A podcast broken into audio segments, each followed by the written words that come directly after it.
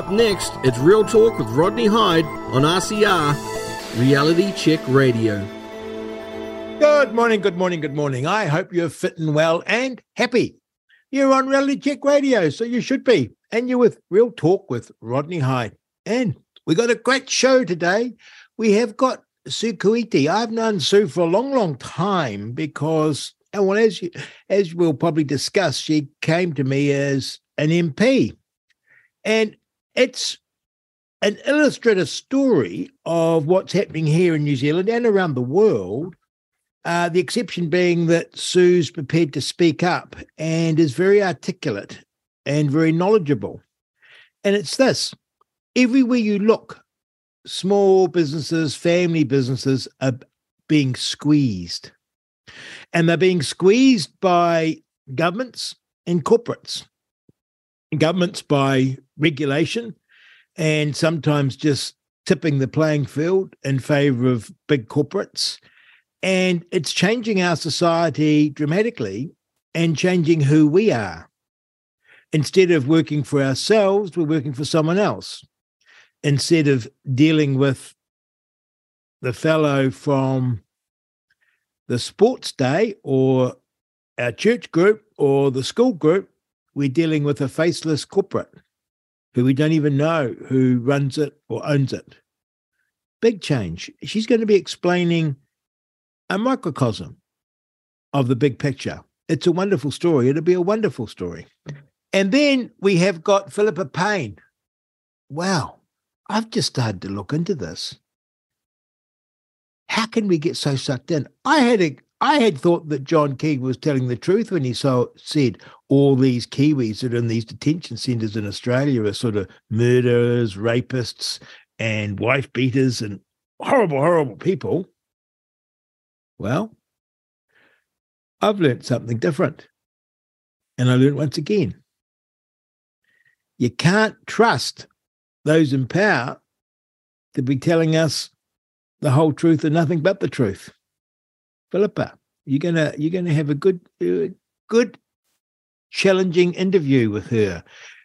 If you disagree, if you got more to add, if you just want to say, "Hey, that was a great interview," or "Oh, that was terrible," send me an email, inbox at realitycheck.radio, or send me a text 2057 and understand this. I love every text, I love every email, and we're striving to get better. We're striving to improve the shows because we know what Reality Check Radio means to you, to your family, to your loved ones, and to this country and to our future. Thank you so much. Stay tuned.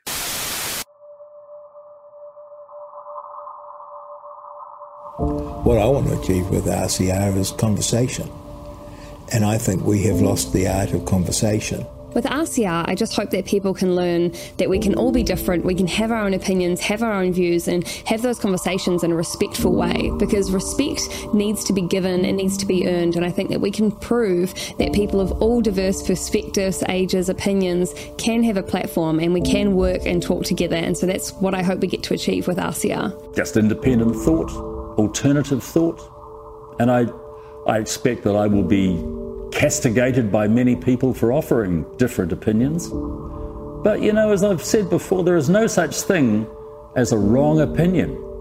Opinions are like noses, everybody's got one. The exchange of views, fair debate, no cancelling, no interrupting, no aggressive responses. We want to hear what people have to say whatever side you're on. And the listener, the consumer, with that information, can make of it what they will. That is the mission. It's a good mission. Thanks for tuning in to RCR, Reality Check Radio. If you like what you're listening to, or even if you don't agree with what you're listening to, then get in touch with us now. You can text us with your message to 2057, that's 2057. Or if you'd rather email us, you can at inbox at realitycheck.radio. We would love to hear from you, so get in touch with us now.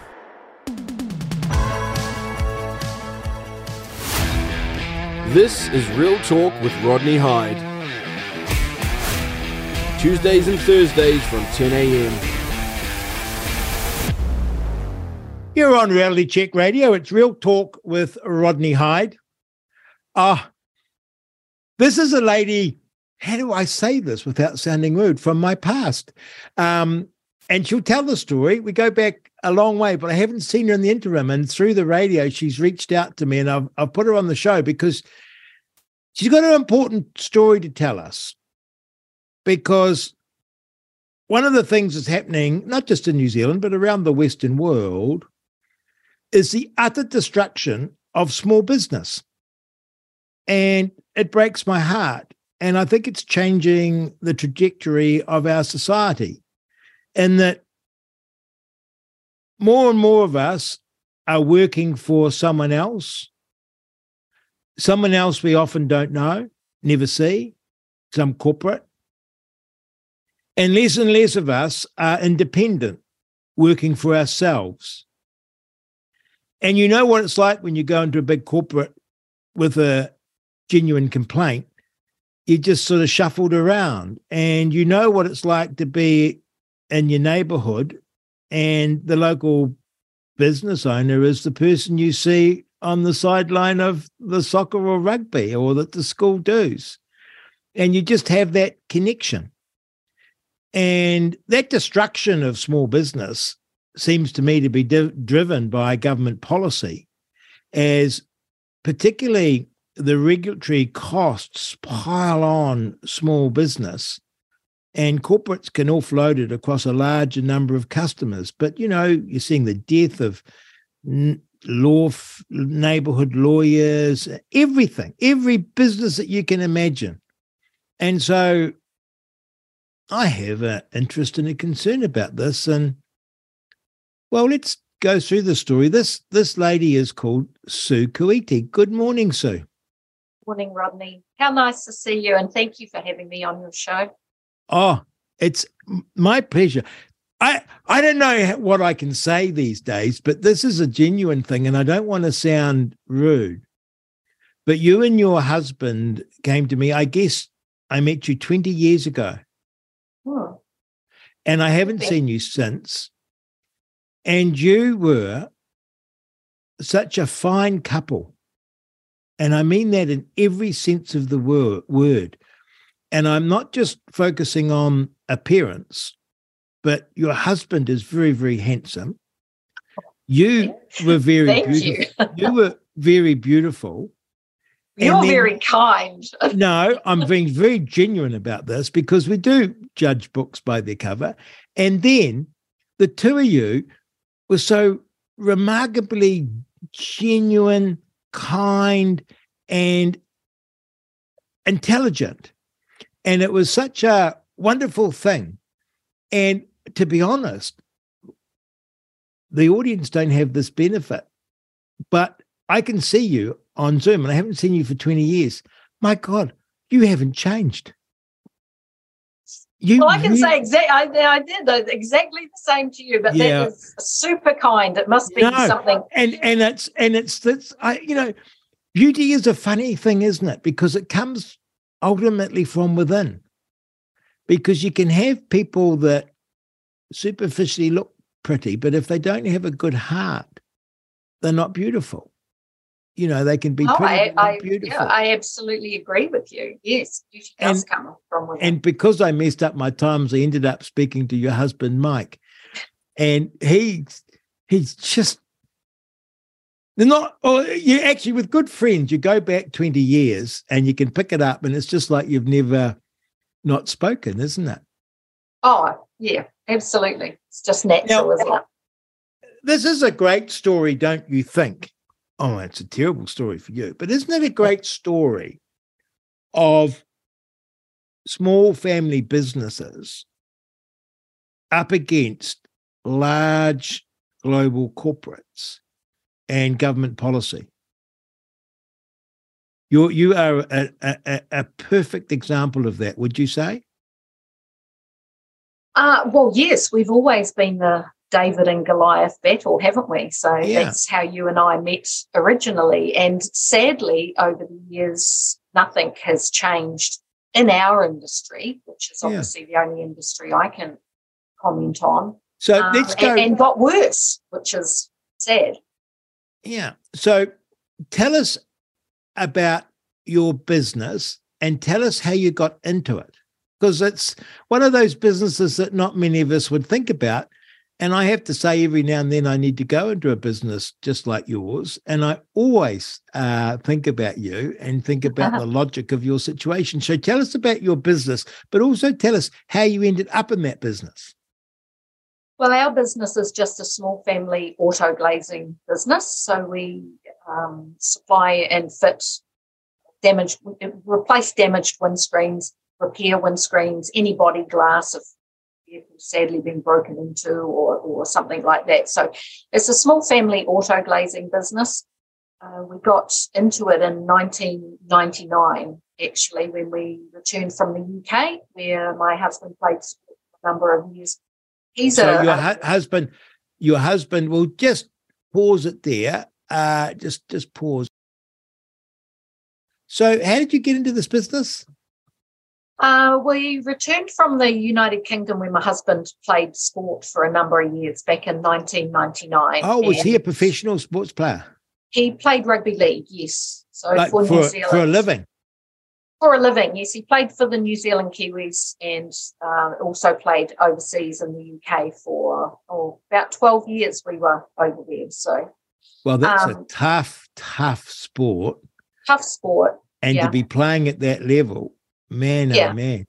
It was it was nice. It was back before all the professionalism came in. So although technically it's professional to play for a living, it was before the Super League and all those sorts of things. But really did you nice. Love it? To, yeah, did love it. Yeah, yeah. And Two did, of our and, three children were born over there, and yeah, lots of good friends. And were you like what do they call them? You were like a wag. No, I was never a wag. But what yeah, does a wag yeah, stand for? Yeah. Um, woman uh, woman uh oh wives what oh wives. i don't know wives something yeah can't so, remember i don't know that was more a football thing so yeah, yeah. but you were like a wag because you would go wives and game, girlfriends wives and girlfriends wives and girlfriends yeah that's yeah. it yeah. I guess when they organize the tour and the trips, they have a slot and it's wives and girlfriends, and someone's managing them and stopping them from suing each other. So you were a, you were a wife and girlfriend going yes. from game to game. Yes. Yeah. How absolutely. wonderful! And did you watch your husband play? Oh, all the time. Yeah, every did game. Did you worry? Did you worry for him?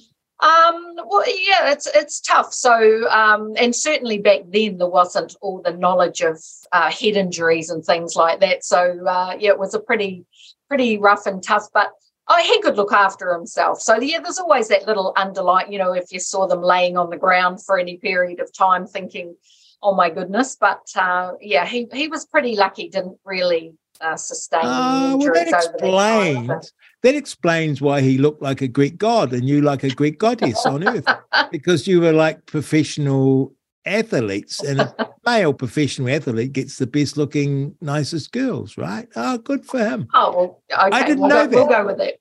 I yeah. didn't know that. And what's it like as the career starts to end for your husband? Is it sad?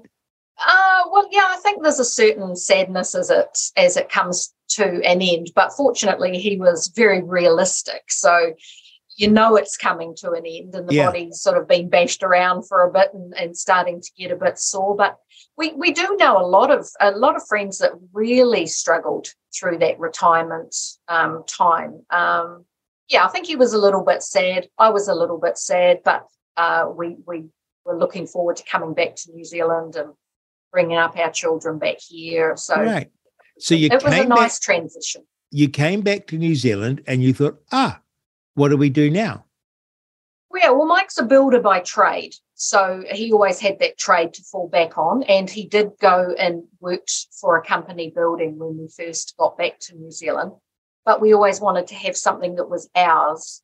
And it was really just an advert in the newspaper for um, a, a franchised auto glazing business that caught our eye and oh well you know we can do that and that was how it all started and when you say it was a franchise was it up and running in wellington or did you have to set it up no, they had no operator in Wellington. So we got it up and running. And Mike also trained other technicians around the country in the same franchise. We did end up getting out of that franchise. It sort of collapsed a little bit. And Okay.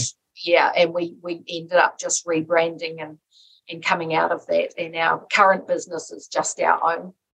I can't imagine it. So how do you you think, oh, I'm gonna put um windscreens in cars? And like I can imagine Googling it on YouTube and learning something about getting the relevant tools so you can lift the thing around. But you've got to get all the computers, the invoicing, the factory, and you think, how big do I need? Oh, our office. How did you figure all that out right at the start when you've got no money coming in? Well, I was I was working, but also uh, we decided to not have the big workshop and things like that. We decided that a mobile business was the Oh, best clever. option. Yeah, well, uh, and from the customer's perspective, is it easier for us to come to you, or is it Yeah. easier for you to drop your vehicle off and be without it for a whole day? So we decided on the mobile option, which is what we less setup costs. Obviously, Yes. you just need a van and, and your equipment, and there's quite a bit of training involved. A lot of people think it's cut out a windscreen, shove in a new one. It's a lot more technical than that. Um, but yeah, he he went to Auckland for some some training, and then we were just left to get on with it. Really, so I ran the office from home, had a whole home office, and um, and he was out and about doing the work. So it was a nice fit. And how did you get your first customers? Because that would be my worry. Like you got to get that first customer, and you're thinking, "Have you done this before?" Nope, you're my first. Well, never say no. Uh, fake it till you make it. That's right. but yeah, a lot of uh, a lot of just cold calling um, from us, both Mike and myself, just going in and introducing ourselves and giving out a business card and um, And that would Yeah. be to a garage, or who would you be giving your card out to?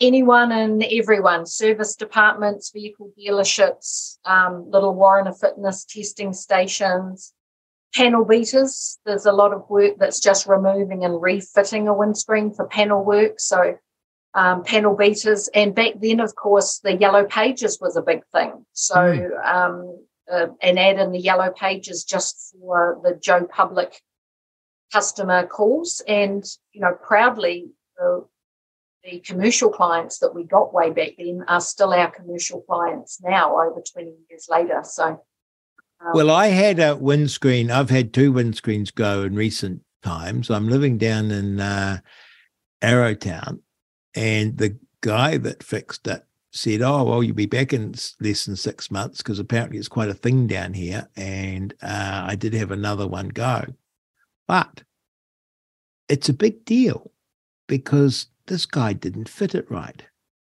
uh oh, and the wood it was an older car and the little wee slot kept slipping around and I'd keep adjusting it. And then one day I lost the trim. And I had a devil of a time. And this was like three months, six months later. I had a devil of a time.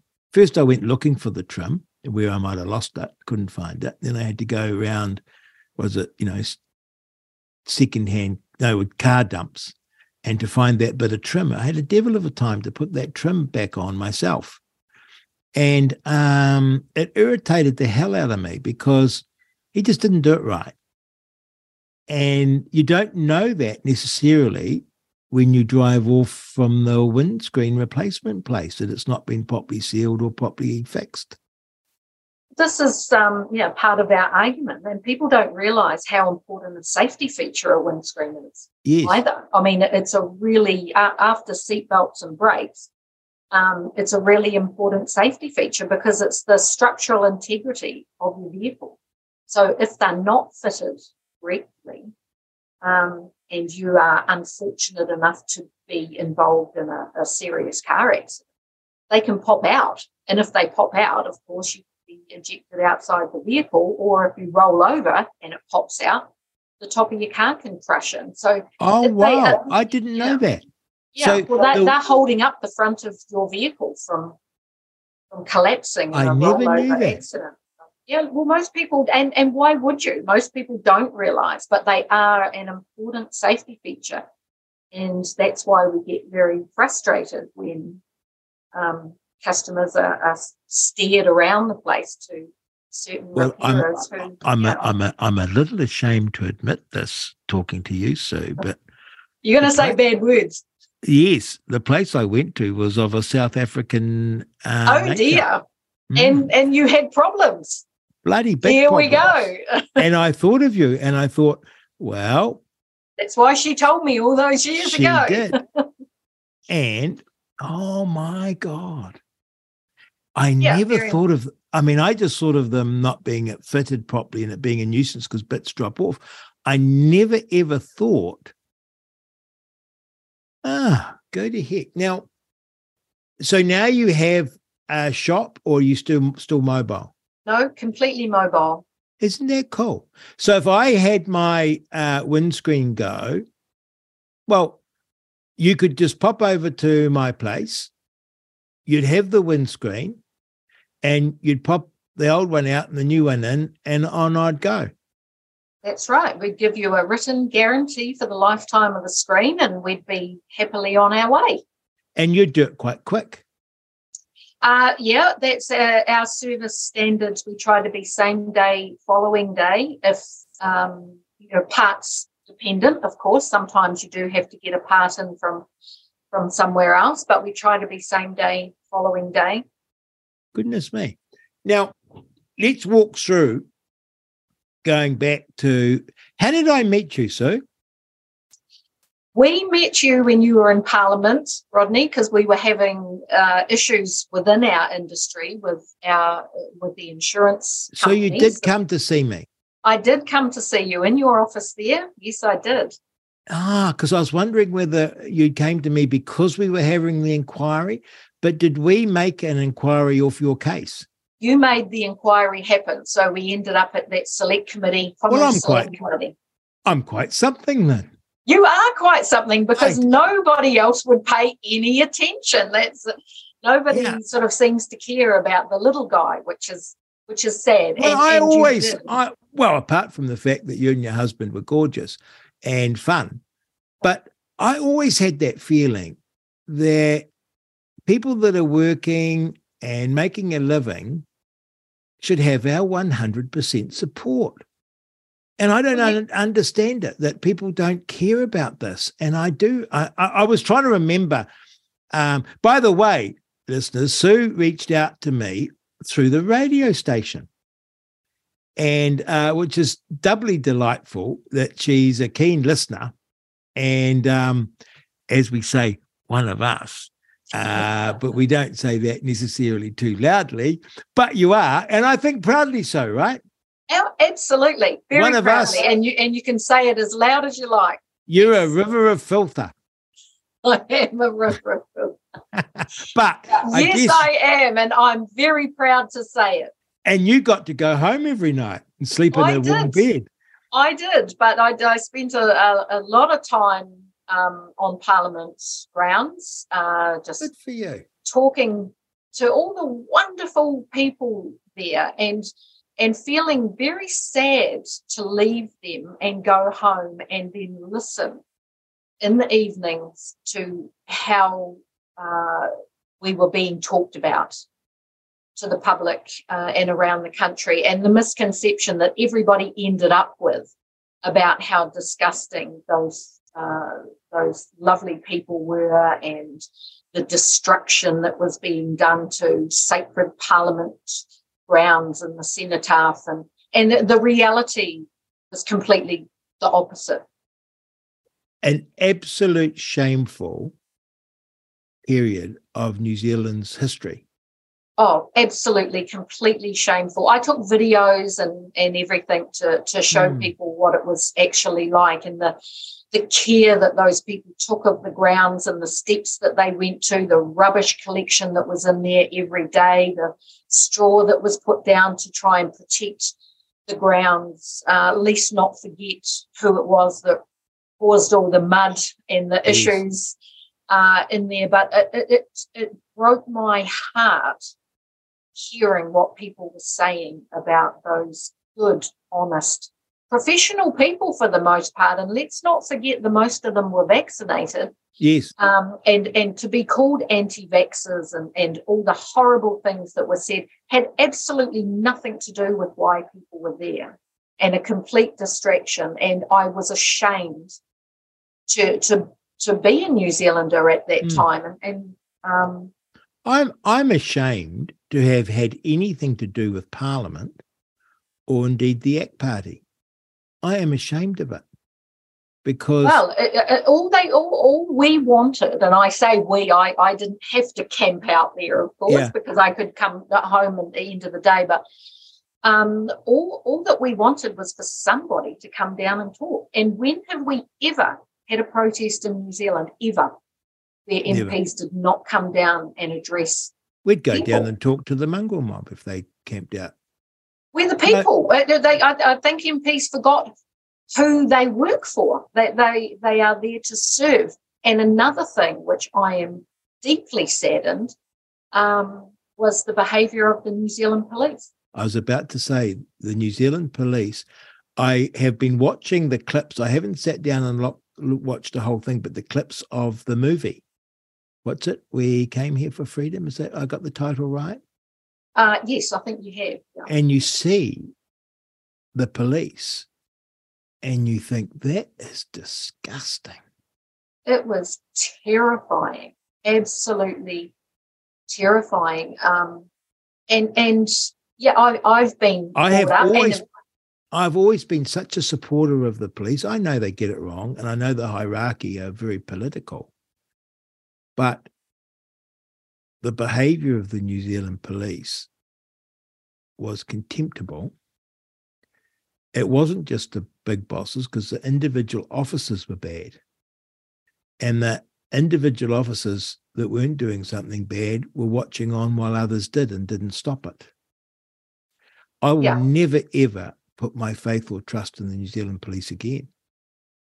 I, yeah, I was, um, I was devastated, devastated by that, have always had the utmost respect yes. um, for police and, and have police members in, in our family who were not there that day, but um, yeah, always had the utmost respect. But uh, after after that time, just it, it was and, why why would why would we call the riot squad in? Yes, and there's no, no riot. no one's rioting. Everyone's, you know, most part asleep still, you know, planned it that way.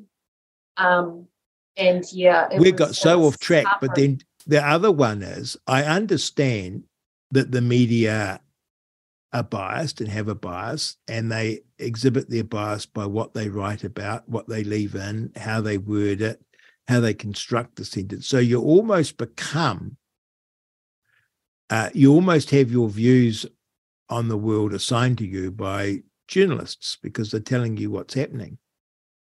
But I never thought that an individual journalist would lie. And I never could imagine that the entire media would lie in unison. But they were lying about that protest every day. Every Follow the money. Day. Follow the Follow money. the money. But like you wouldn't even think that you would my friend of mine used to say cynically, he says, it never, I'm never surprised he was a lawyer. So he was a bit, what's the word? Didn't have the ethical values that you and I would share. That's not very generalized at all. if I can put it politely. But he said it never surprised him that people sold out for money. He's what always surprised me is how cheap they are. And that was my conclusion of the New Zealand journalist. So good for you. You're one of us. Now, go back and you came to see me. And what was the issue? The issue at uh, at that time was the steering, and they call it steering, um, of insurance companies steering their auto glass clients to a particular repairer based on preferred repairer agreements. So uh, insurers would argue that uh, that preferred repairer agreements are in the best interest of the customer and not based on pricing. But that's absolutely not true what's, whatsoever. So we we never had an issue with a preferred repairer agreement per se. The issue we had was uh, the misleading um, clients into believing they could only use. That's right. That's right. It comes back to me now. So what would happen is, I would break my windscreen. I would ring my insurer, which in my case is AA, and they would say, yes, you can get it fixed at Novus there in Frankton, which were the people that buggered it up for me and still not right. And now I think it's not safe. So there's a double whammy. And I would say, oh, great. And off I would go. But there were half a dozen other windscreen repairing places that I could go to who might do a better job, might even do it uh, competitively. But of course, I don't care because it's an insurance job. And I would never get to know. So there was a, an agreement in place. I think it was Novus, right? Smith and Smith. Smith and Smith. That's right. Smith and Smith. And they're a South African company. Am they are owned, yeah, by Belron, which is a huge South African company. And they're around the world. Yes, around the world. Smith and Smith. So what's Novus? Are they part of the same thing? Well, no, Novus are a franchise. Um, okay. Their, yeah, their their head franchisor is in New Zealand. Okay. Um, but they've sort of become two heads of the same beast at the moment. So um, okay. between the two of them, they they sort of battle it out for well, it was Novus that buggered up my windscreen. So they would steer me, and that's a good word. They you, the insurers would steer you to Smith and Smith, and as a customer, you're indifferent because you got you know no better, and you actually got no ability to assess whether the job's any good or not because you drive out and the windscreen's in, you think it's okay, but what you're saying is not necessarily, and so your problem was you couldn't get that work well, and it could be even worse. You could um, you could contact us to get your windscreen repaired, and we say, sure, we'll do that for you.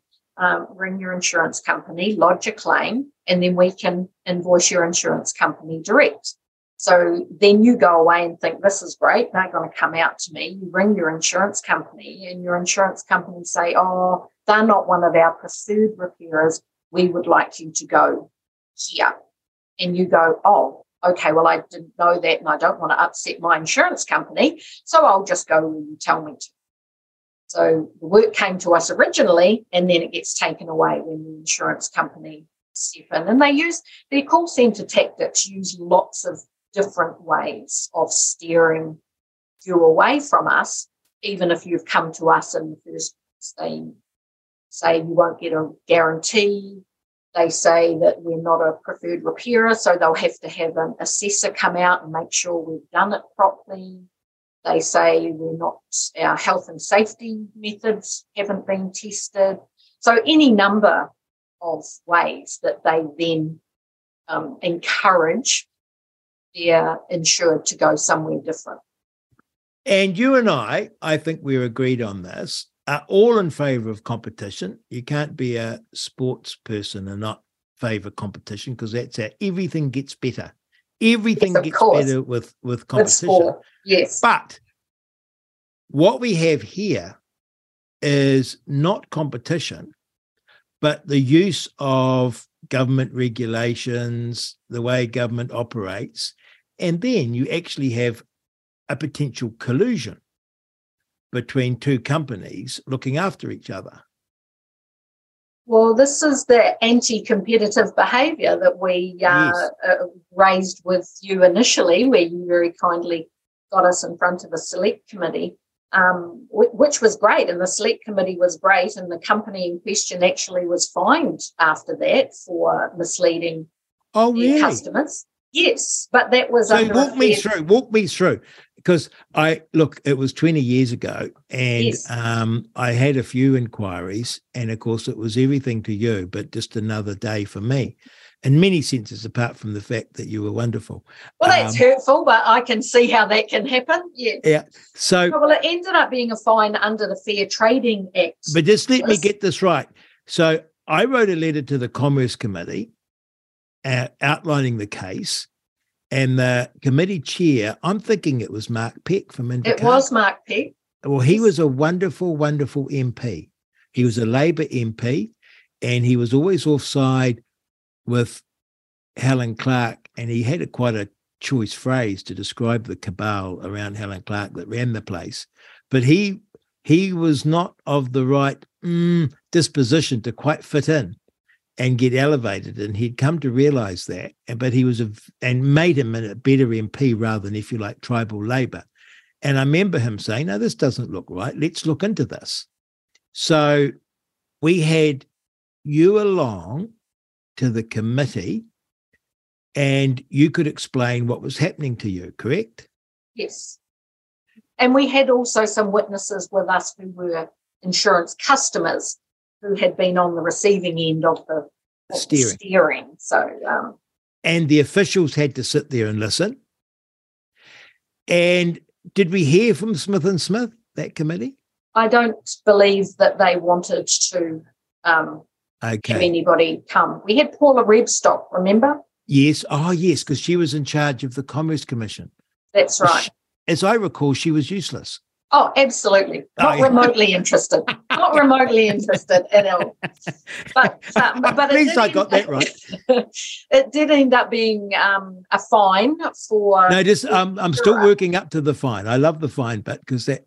So Smith and Smith would clearly have been invited along. I guarantee the insurance companies would have been written to and invited along because it's a bit like it's the highest court in a way in the land. This is why I want the inquiry into vaccine injuries in front of a select committee because it can step outside the bureaucracy and MPs are more sensible uh, than these Paula Rebstocks of the world because they just go along with uh, big end of town.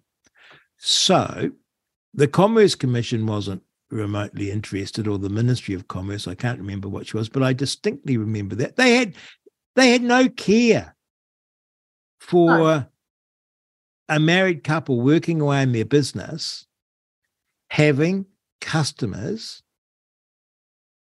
stolen off them. There's no other word for it. They had no care for that. It was like so hurtful. Anyway, they would have all been invited to come along. The insurance companies is coming back to me, and Smith and Smith refused to come because they couldn't answer the questions. Oh. You had witnesses. This is what happened to me when I rang, and I was going to go to uh, Supreme Windscreens, if I got that Supreme right. Supreme Screens. Supreme yeah. Screens. And I got told, no, they're not a preferred supplier. They've got health and safety issues. You, you go to this crowd and they were directed away from you. What IAG were doing at the time, and specifically state insurance, people a lot of people don't realise that IAG is this massive beast of you know state insurance and AMI insurance, and they, they all come under the same banner. But what they were actually doing was refusing their customers' right to choose, even though their um, policy, their advertising and their policy documents stated that you could choose. So and that's we, what the committee concluded, I think. And that's where the fine came from. And that was yes. a Fair Trading Act, that it yes. was misleading advertising. Yes. It really it was it wasn't that they cared about the fact that, you know, small businesses were getting shafted left, right, and centre. And let's not forget that this is just my little Wellington um, independent business. We're all over the country. There's, you know, there's, there's hundreds and hundreds of us around the country that the same thing is, is happening to. Um, so that was the reason for the fine was the advertising said choose your own repairer and the reality was no you can't choose your own repairer so how wonderful and the so what happened from that com- committee was we wrote the report pointing this out and then presumably the ministry of commerce uh, looked into it and prosecuted who IAG, the, the insurer. And how much did they fine them? oh, I think it was something minimal, about two hundred and ninety thousand dollars, or something. When you make billions of dollars a year in profit, was um, was nothing really. But but it was a if you it like, was it was a message. A, a message. Did you suffer a consequence for speaking out? Oh, probably. Um, yeah, probably. I'm sure that when my name comes up in insurance company emails, it's got a big, you know, big flashing red light. Um, but it's it's the principle, isn't it, Rodney? Well, if you don't, if you've just if you got to put yourself out there and say Yeah. no, it's not acceptable. yeah, and if you don't stand up on your principles, you're no one. Exactly. I, I don't understand it. Like you either have values and principles or you don't. Right. And um, if I'm not standing on a principle or value, I actually have to go to me and explain it to the person. Why?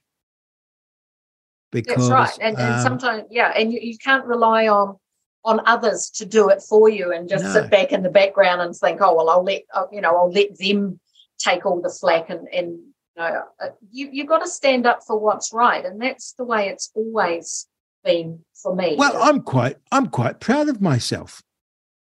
Isn't that something? you should be um, proud of yourself. It's sad that I didn't get you ago- on. I didn't get you on because I was thinking, oh, I vaguely remember this. I remember you. I'm sort of trying to think through the story. There was an inquiry. How did that inquiry come about? What did it conclude? What happened? And actually, at that point, we would have been slapping ourselves on the back, thinking that we had achieved something. and and I think we did. And you know, for a while it sort of eased up and it became easier to get our invoices paid and, and do the work. And the the preferred repairer uh, agreements have never stopped. They Yeah. they are always there. And like we've said, it's a competitive industry, and we would just like to be on the same level Yeah. playing field Yeah. if we if we can compete on the quality of our service and the politeness of our staff and and you know the the good job that we do our efficiency and be competitively priced well that's that's not a problem but when you're all of those things and have a huge company effectively just wanting to stomp on you um, and it's no secret that the big insurance companies hate us. They hate independent They hate you. They hate us. They they actually call us leakage. Yes. And I I had uh, uh, one of the bosses at IAG tell me that that's what they they call us leakage because we seep out the edge of their preferred repairer operators and and also, they don't like us. and also, you can show them up. Well, our service standards, if we're going to choose a repairer based on service standards, ours are head and shoulders above the, the nominated preferred repairers. And we have to work extra hard because we don't get that work continuously handed to us on a plate by insurance companies. We have to work for it and we have to do a better job so that those customers come back to us again the next time. So uh, uh, it's and also your science. staff, your staff, and this is why I love small business, and this is why um, we have to work so assiduously hard to protect it because your staff are working alongside you. Yes, we're a team. Yes. Whereas you go and work for Smith and Smith, and you're working for someone who's employed, who's working for someone who's employed, who's working for someone who's employed, who's working for someone who's employed, and on and on it goes. And then you get up to the chief executive who's sitting there working for a board who have nothing knowledge, particularly of the business.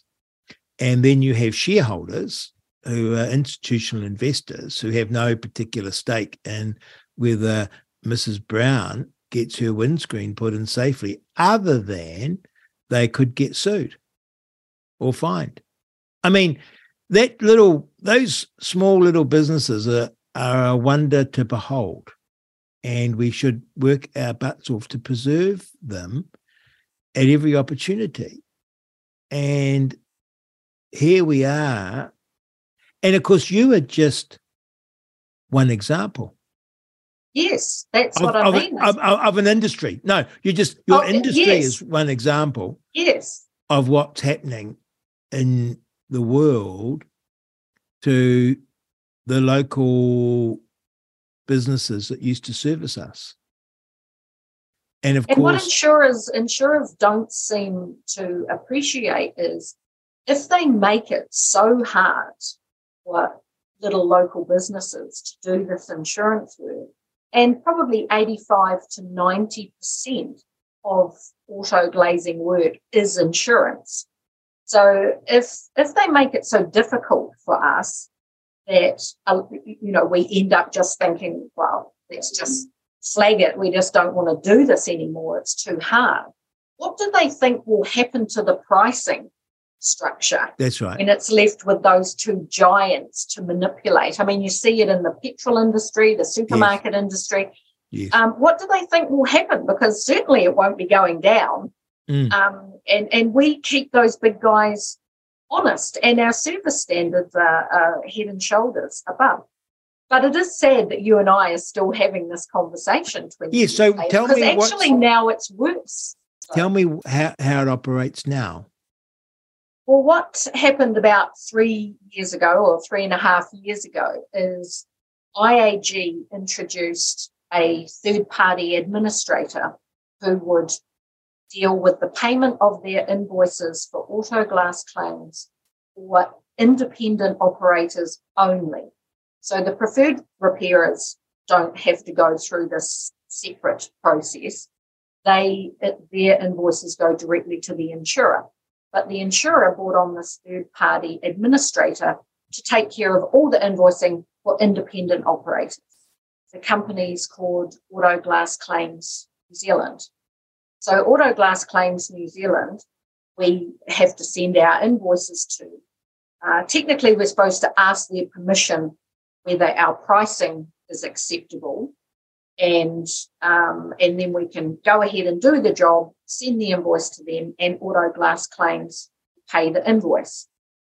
So all information about every job has to be outlined on those invoices, which is all of our commercially sensitive information, our pricing structure, um, our, everything has to be broken down: the labour cost, how many technicians, the price of the part, any margin on the part has to be broken down before that invoice will be paid, which we don't have any issue with if that was an independent company or the insurer themselves. I'm happy to provide any of that information.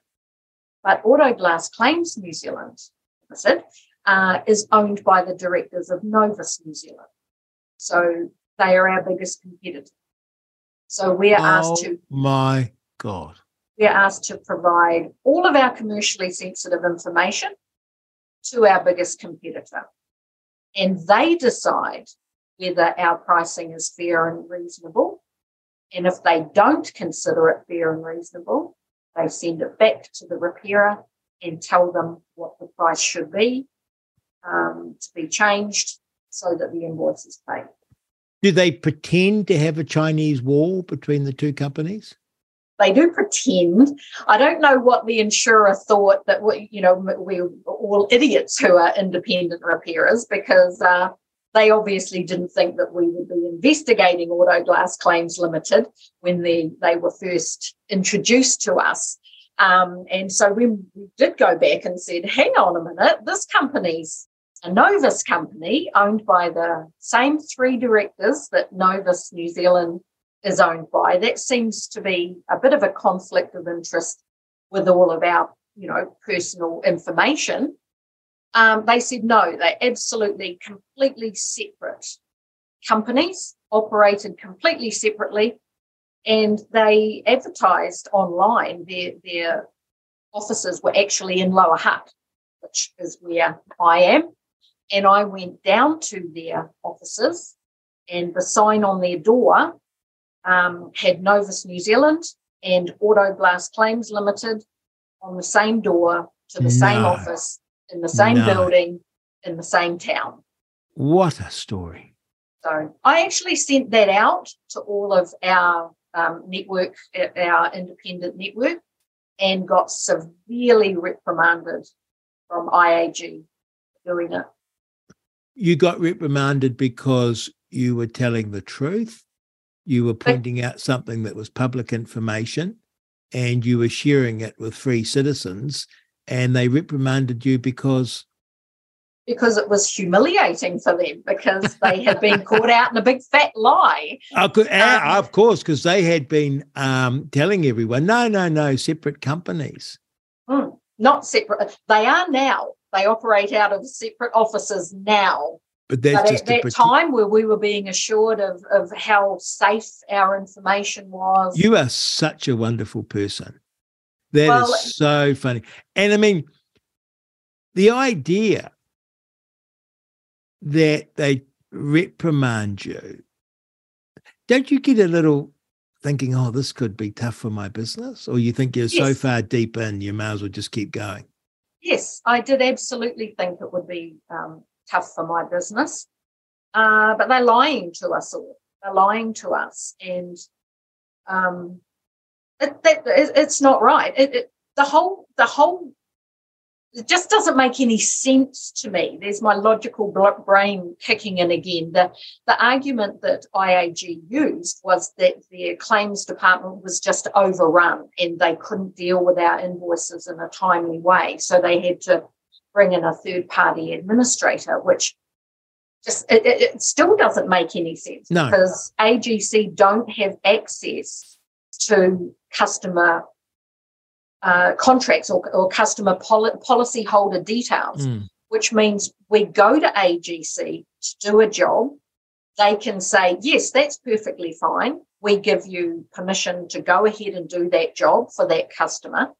So our, our operator, whoever it is around the country, goes away, does the job, sends their invoice. AGC sends the invoice to the insurer to ask if the policy's up to date, whether there's glass cover, whether there's any excess due. If the insurer says, yes, that's all in line, everything's fine, they pay the invoice. The insurer can say, no, that policy was cancelled two years ago, there's no cover. So then it comes back to AGC. AGC goes back to the repairer who's done the job in good faith and say, sorry, no insurance, no payment, go find the driver, chase them for the money, doesn't make any sense. They've got no access to the, the policy details. They're simply there to control the costs from independent operators. Yes. And I think what they've done There's... over the three years is they've put all of our information into a computer. It spits out an algorithm. Yes. So we go with a job and say, this is code for this part. And so they put that in the computer. It spits out what the price should be. And that doesn't take into any other things that an independent operator may have to contend with that their bigger operators don't. Maybe we travel for an hour to go mm. to the job. Um, you know, all But also, you shouldn't be handing your information. Have to hand your information to them. The, as I recall too, Sue, correct me if I'm wrong. Weren't the computer systems between Smith and Smith and the insurers somehow integrated? Well, they have to be integrated in some way because um, if you ring up, uh, for instance, state insurance claim 0800 claim number to lodge a claim, and the recorded message says press two for windscreens, and you go, oh, windscreen claim, press two, you're diverted instantly to Smith and Smith. So you don't need, we don't in that instance even have the opportunity for the customer to say, oh, but I've chosen my own repairer because you've instantly been diverted through to Smith and Smith branch. And yet, when I take my policy out, it proudly states, because I remember you showing this to the committee, oh, you get to choose your own repairer. Yes. It still says that? Yes. And I guess they have to do that for uh, Commerce Commission reasons. But so, and your understanding is that is it legal in New Zealand? We're not lawyers, so we, you know, but your understanding of it, you've looked at it. I thought the Commerce Commission, the Commerce Committee said we weren't happy, and the, and the Commerce Commission weren't happy with that direction. No, they weren't. And that's when a, a call centre were actively saying you can't choose okay. your own repairer. But they can. What they say, do effectively is the same thing by but, by making you. If I if I if you rang me and you were having a windscreen replaced and a guarantee is very important to you. This is your vehicle. We want to make sure it's done by professional people. Of course. If your insurance company says, oh, well, we can't guarantee that because it's not a preferred repairer, the insinuation is that we're not good enough to be a preferred repairer. Yes. Our, our job is not going to be up to standard, therefore, there's not a guarantee. It's completely misleading because there's already the Consumer Guarantees Act. Yeah. But also, we all have our own comprehensive guarantees, and the insurers know that. So, for them to suggest that there's no guarantee is just completely unacceptable. And, and the Commerce Commission really have no interest at all. And they have no interest in AGC becoming part of the equation.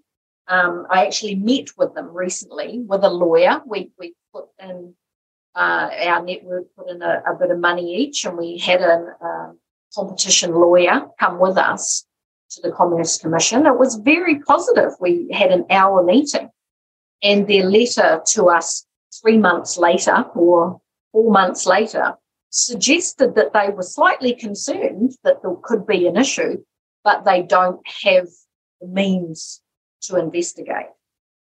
Again, what, what is the Commerce Commission for? if they're not going to do their job. It, it might not be a sexy story. Um, you know, it's pretty, windscreens are pretty boring, but we are talking about safety and um, competitiveness in, in an industry that's used but to presumably, be $500 million.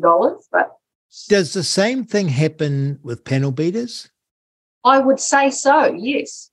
I mean, more what, than likely. Yeah, and I mean, it could be happening with building repairs. It could be happening with um, every insurance job. The same techniques, and of course, we're seeing every family-owned business.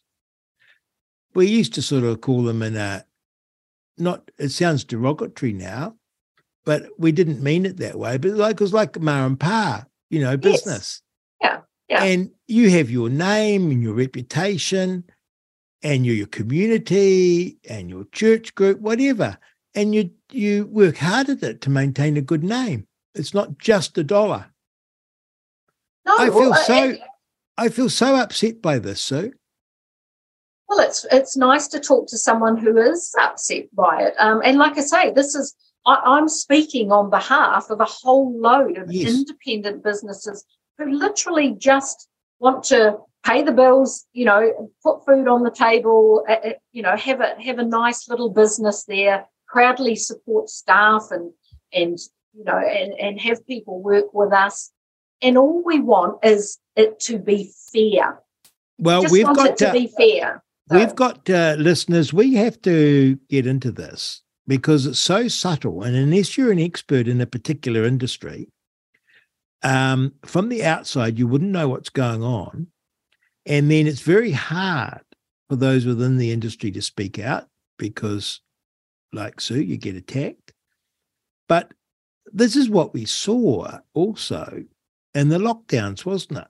Where supermarket butcheries were essential, but your local butchery wasn't. Where is the logic? Where it was disgusting. And so the so, little guy battle, battle, battle all the time. And that's what we time. do day in, day out. Fight, fight, fight, just for our own little portion of the business. That's and and if it hadn't have been for you speaking out, then they would be further down the road to wiping out all the leakage, which sounds like the river of filth. And you know that in every industry, the leakage is being systematically eliminated. And you can see this happening for family farms too. It's everywhere. It's it's just really sad. And the insurance industry, actually, the Commerce Commission, right back at the get go, sort of argued that there's no restriction for other networks or, or companies Yes. to become preferred repairers. There's just go out and do it. Yes, that was Paula Rebstock, twice. right? Yes. Yeah. There's I do- absolutely yeah, there's, it's just it's almost laughable. When when AGC first were introduced, one of our very big um oh one of our one of our big commercial clients pushed for us to be able to become a preferred repairer. Um, and we went through the process very, very lengthy. They kept us hanging on for three years. I spent putting hours and hours and hours and hours of work into providing them all the information they wanted because we can provide them what they need. We have the network, we can provide the nationwide coverage, and we can give them what they want via that by having consistency of pricing around the country. So we, we were offering them everything they, they wanted and also superior service standards. Uh, in Wellington uh, recently, it was two or three weeks away for one of the big repairers to get out to do a windscreen replacement for a customer. I mean, those service standards are easy for us to to beat, and that's what we were what we were doing. But we can also give them what they want: one point of contact, centralized invoicing, consistency of pricing, at the same time as looking after small New Zealand independent businesses. And they So- messed me around for three years and then said, thanks, but no thanks, and just shut it down. Do you know? So you make windscreen sexy. you make them There's no such thing as a sexy windscreen. you make, but you make it like a parable of our modern age. I mean, your industry is illustrative of what's happening up and down New Zealand. And what's happening up and down New Zealand is happening in Europe, it's happening in North America, it's happening in Australia. And you go somewhere now to get something done, and they say, Oh, no, we can't do that for six weeks. And you see everyone clock off at five o'clock and go home. Mike wouldn't clock off at five o'clock to go home if there was a job to be done.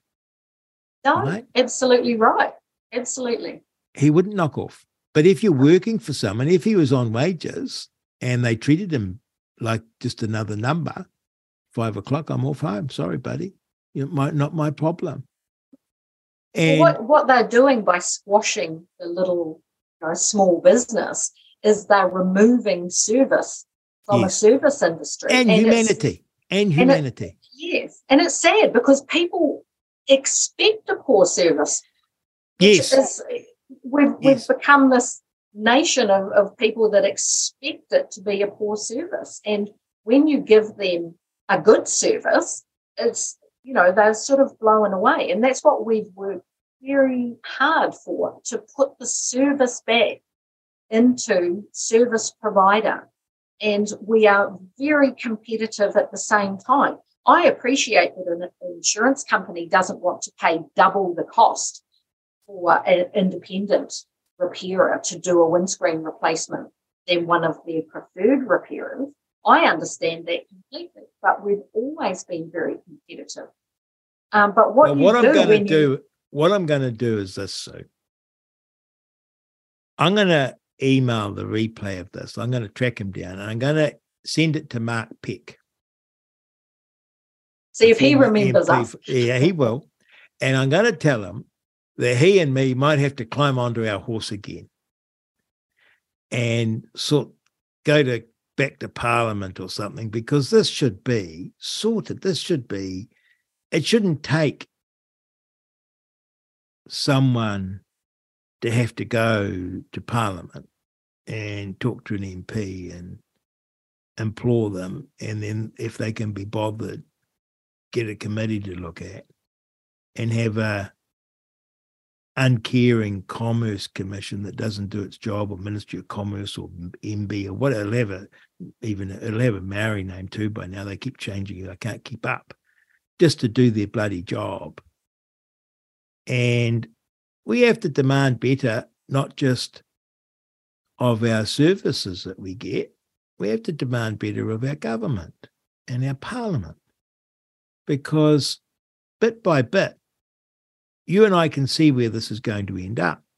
It won't be tomorrow, but in 10, 20 years' time, Sue and Mike will be drinking their pina coladas on a beach somewhere. I hope. And there'll be no independent operators. And then the price of windscreen replacements will be through the roof. I mean, don't I, I don't want people to misunderstand that we want any special treatment no. as a small business. We just want to be on a level playing field. And now we've got AGC, there's an extra level of hoops we have to jump through. Unbelievable. And, and to get it in perspective, when we're um, talking to insurance brokers about it, it's it's like saying to a Crombie Lockwood, you have to, you know, you have to go to your biggest competitor at claims renewal time and ask them if your premium prices are acceptable before you send out your premium notices. I mean, we're essentially having to have permission from our biggest competitor to carry out the services that we provide. What and a story. Deem something fair and reasonable or not, you know, not fair and reasonable, they are telling us what our pricing should be. Do Is you know, there another industry that has to go through that? Do you know we have to stop because you make windscreens exciting, the story gripping, and what a story it is. But we've run out of time. You're going to keep in touch with us, Sue, because you and Mike, wonderful, wonderful story, illustrative of what is happening to family businesses in New Zealand. And each of us has to do our little bit because imagine it. Imagine it if everything is run by corporates with no local, with a ownership stake in the service that they provide, and with institutional investors run from overseas. I think, dear listener, we can appreciate what that would look like given the last little while, and it won't be pleasant and it won't be the country that we seek. And the only thing that is stopping that from ha- happening right this minute is the leakage. So we've got to build that leakage up into a flood. We've been talking to the wonderful Sue Kuiti, her husband Mike. They run, I'm going to get this right, Supreme Screens in Wellington. They're a delight. If you're in the Wellington area, actually, they can probably help you from anywhere. Ring Supreme Screens before you ring your insurer and say, What do I do to get my windscreen? I tell you what, after my experience, that's exactly what I'm going to do. I'm going to write the name down. That was Sue Kuiti. You're on Real Talk with Rodney Hide, your reality check radio. Not only that, by the way, Sue was at the protest. That's another big plus. Man, oh man, what a person. Uh, stay tuned. We'll have more coming. Thank you. This is Real Talk with Rodney Hide. Tuesdays and Thursdays from 10 a.m.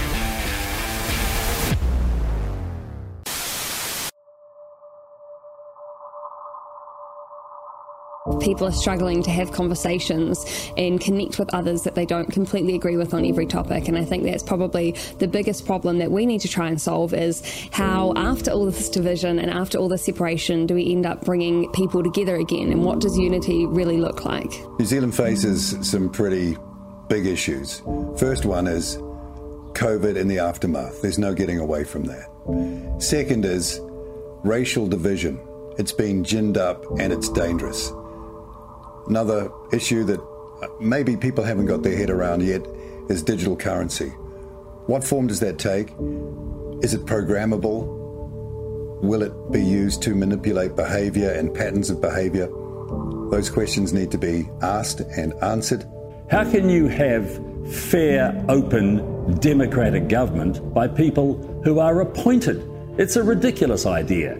And if that idea is taken to its zenith, then this country is in real trouble because democracy, one person, one vote, where every vote is of equal value, has got to be the foundation of a modern New Zealand. What's true, what's not true, how our kids are to be educated. And, you know, I have a great fear for the future. I think we know from history where this could end up. You're on Reality Check Radio. It's Real Talk with Rodney Hide. Well, here's the thing that's been in the ma- media, but do we know much about it? This whole, what are they called? Section 501s, the deportees. I suspect listeners are like me, don't have a lot of sympathy uh, for people that are being deported because it's reported in the news that they're all bad, bad, bad people. And we certainly have seen some bad behavior, again, I guess, reported in the media. But there's Filipa Payne, who's been out there in New Zealand, and Australia, campaigning on this issue, knows a lot about the issue, knows the humanity behind the issue, and the law and the legal status and the history. And that's what we're going to explore today with Filipa. Good morning. Good morning, Rodney. How are you? Good morning, everyone. I am actually excellent. And I'm fascinated by you because you grew up a true Anzac. I did. I was born in Singapore while my father was in the Vietnam War. Um, spent many years in my childhood travelling around army bases between New Zealand and Singapore. And where the Australians and New Zealanders were fighting once again side by side. That's right. Uh, when I was based in Singapore with my family, Australia had an Air Force base in Malaysia. So we used to do a lot of inter exchanging schooling and having that camaraderie right from our childhood through the armed forces. Yeah. And so you feel, I guess, like the rest of us, apart from cricket and rugby, that Australians are our cousins. I used to feel that. Um, if they're our cousins, they're terribly good at inflicting trauma. So um, yeah. I well, must I guess... admit, I'm a bit bruised with my feelings about Australia after witnessing and seeing the things that I have for the last 10 years. Well, we'll get to that, but I can understand that. And I mean, I guess where I was leading with that is this idea that since day one, we feel as though we've had Australia's back, and we'd always feel as though Australia would have our back. Oh, absolutely. Um, absolutely as far as it goes in my home, in our community, in the army um, mantra that was around. It was definitely Anzac was our epiphany of of what we should be upholding. Mm. And that, well, let's. You've spent a lot of time in Australia, Filipa, living. I have. I lived there myself for around eight to nine years, and then in the last eight years, I've travelled there numerous times to go and visit within the detention centres. So, yeah. Detention centres, that sounds. And on Christmas Island three times. Detention centre sounds a, a, a word from the history books. It's what they are. They're an immigration detention centre. And I wish that they were in the history books alone, but they're sadly still current. Well, we're going to try and explain all this and We'll just take it quietly. What got you involved in looking at deportees and detention centres? Well, we need to take a step back first. Please. When I was living in Australia, I'm a mother of five. Good for um, you. We had been there for, I think, around three or four years, and my oldest daughter wanted to go to university.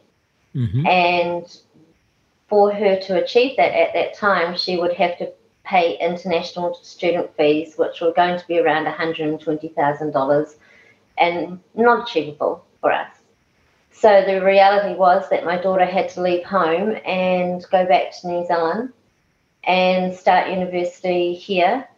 Um, she came back to Christchurch, and not long after the Christchurch earthquakes occurred.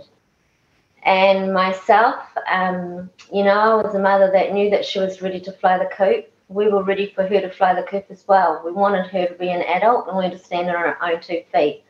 However, we were a very tight family, and it was very heartbreaking that she was not going to be able to come over on Sunday, or we weren't going to be able to participate in her life in any sort of way. And I kind of got on the computer and started voicing my opinion that why was it that New Zealand born children were not allowed to access student loans in Australia? And that's how it all started. It honestly all started from there.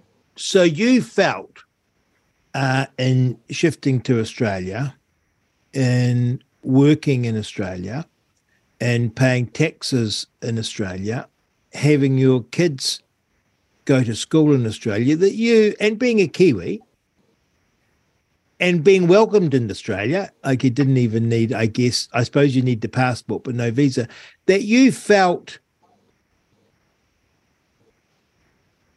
sort of a citizen, but that you didn't carry an Australian passport. You felt equal to an Australian while you were living and working in Australia at that point in time, Australia was going to be our home forevermore. We had made the decision that this was going to be where we were going to settle, that it was far more achievable to be, have a lifestyle where we could afford having five children, because very much I felt penalised in New Zealand for having a larger family, still mm-hmm. do. Um, and it was where my children had become their own people, had their own community and were living their lives. And it was about a good future. And yes, we thought that Australia was going to be our home forevermore. And then this, you got hit over the head by this reality that when it came to sending your child off to tertiary education, university, was it? University, suddenly mm-hmm. she's classified as an overseas student mm-hmm. like she's turning up from China or Hong Kong or uh, uh, United States of America. And exactly. it didn't matter that you were living as of right in Australia, earning in Australia, and paying taxes in Australia, and could do until the end of time. Mm-hmm. It didn't matter one bit. And, you know, I felt like that was real, it was a penalisation on my daughter. And, you know, it was a way to keep her dumbified in many ways if she stayed in Australia. She's mm. allowed the opportunity to higher education. She's a bright girl. She worked hard to achieve it and she passed her degree. But if I may play devil's advocate, that was the rules, right? It's just you mm-hmm. weren't aware of it at the time. Mm-hmm. That was the rules, but the rules were so unknown yes. at that time. It was really, very hard to get a direct question. Um, even the immigration sites were contradicting on what information was being put out there. Mm. And, you know, you had uh, so many different categories of visas for what New Zealanders were on. One Kiwi's child could go to high school because they'd been here before a certain time. Another Kiwi's child was born there but I couldn't see. go to high school and was um, couldn't become a citizen. My da- daughter couldn't get um, higher education because we came out after 2001.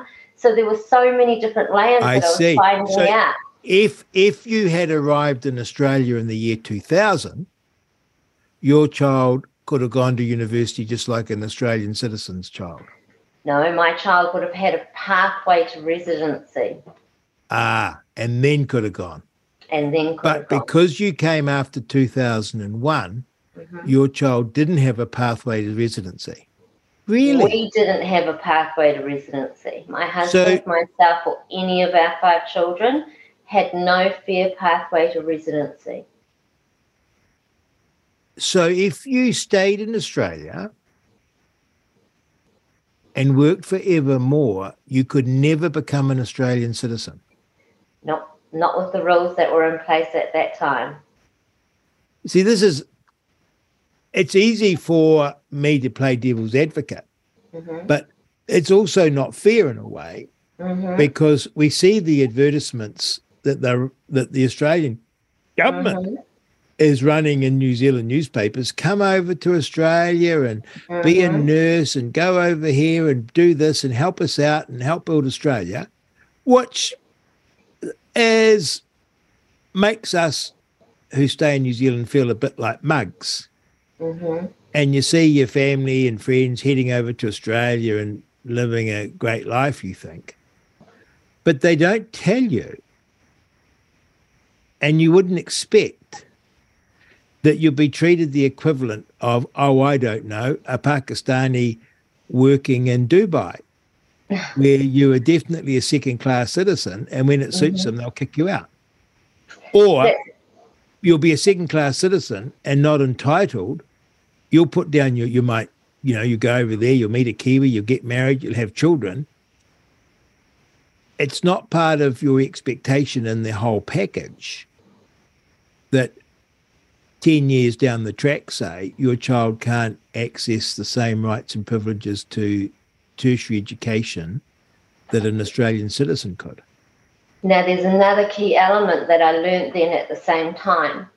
My children, no matter how long they stayed in Australia, because they had no access to that pathway to residency, were never going to be able to vote. They were never be, be able to have a political representation for matters in their life if we remained in Australia. See, I wouldn't have expected that. Like, that's a shock to me. It was a big shock to me. It now, was a huge shock. And I'd also like to add, we were headhunted to go to Australia. My oh. husband at the time was headhunted and asked to be brought over there and offered a job. They paid for our container.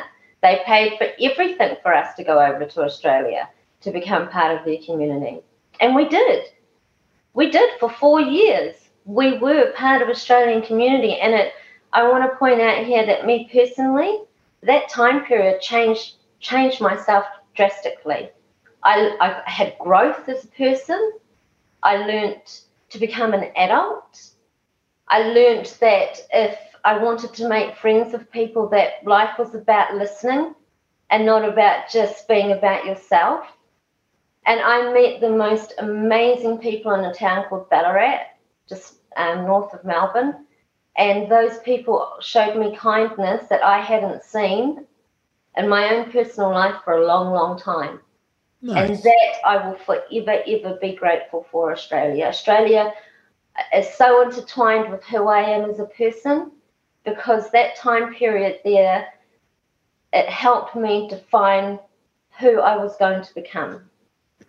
Was that because you found yourself as a mother and a wife sitting up in a whole new community where you knew no one.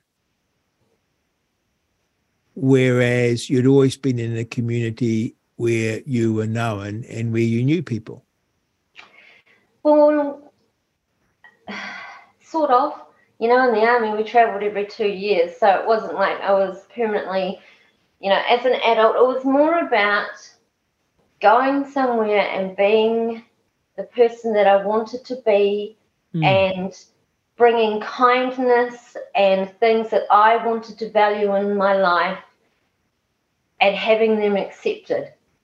Mm. Whereas living in Canterbury, where I had lived for the majority of my um, teenage years and the beginning of my marriage, I found it hard to make the changes of the person that I wanted to be when people's perception was always going to stay the same, when the environment was always going to stay the same. Yes, I get that. I get that. You're sort of pigeonholed and you broke free of the pigeonhole that mm-hmm. you had probably put yourself in in part and been put in by others. And then as an older, uh, as an adult, but older adult, not just a young adult, you say, okay, this is who I am and this is who. I'm going to be. And you feel empowered. And, Very much and, so and you seek out those friends yep. that will empower you in that way rather than with the same old, same old friends. Mm-hmm. Nice. And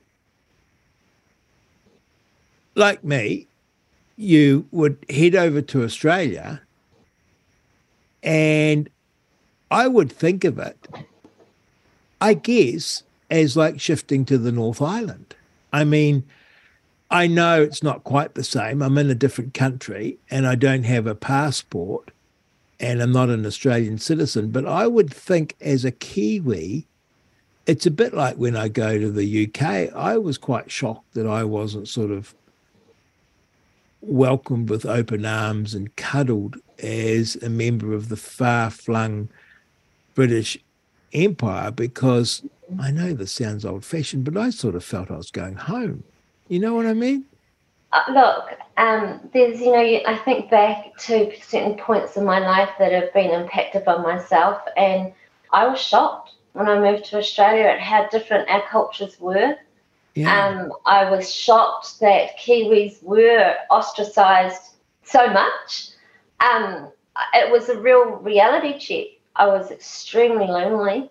I can tell you that there were times that I used to ring up the telebanking just to tell my kids that I was on the phone to someone. you know, mummy's on the phone. You know, really, there's nobody there. But um, it was it it was growing into adulthood for myself, and you know what? It connected my family tighter. Mm. We were all experiencing new things. It made us go on more family trips. It made us more um, move as a unit in, in our sports and our community and everything. And it was the right decision for my family at that time. Mm. Did I little did I know, little did I know though, um, how voicing about that our children couldn't get university was going to be the beginning. Yes. So we get that. Now, what I don't understand is this lack of pathway to residency. Because as I understand it in New Zealand, you sort of come here and you work away and you be a good citizen and you apply to become a resident, which as I understand it, correct me if I go wrong, Filipa, here in New Zealand, you apply to become a resident and I think it's almost a bit pro forma.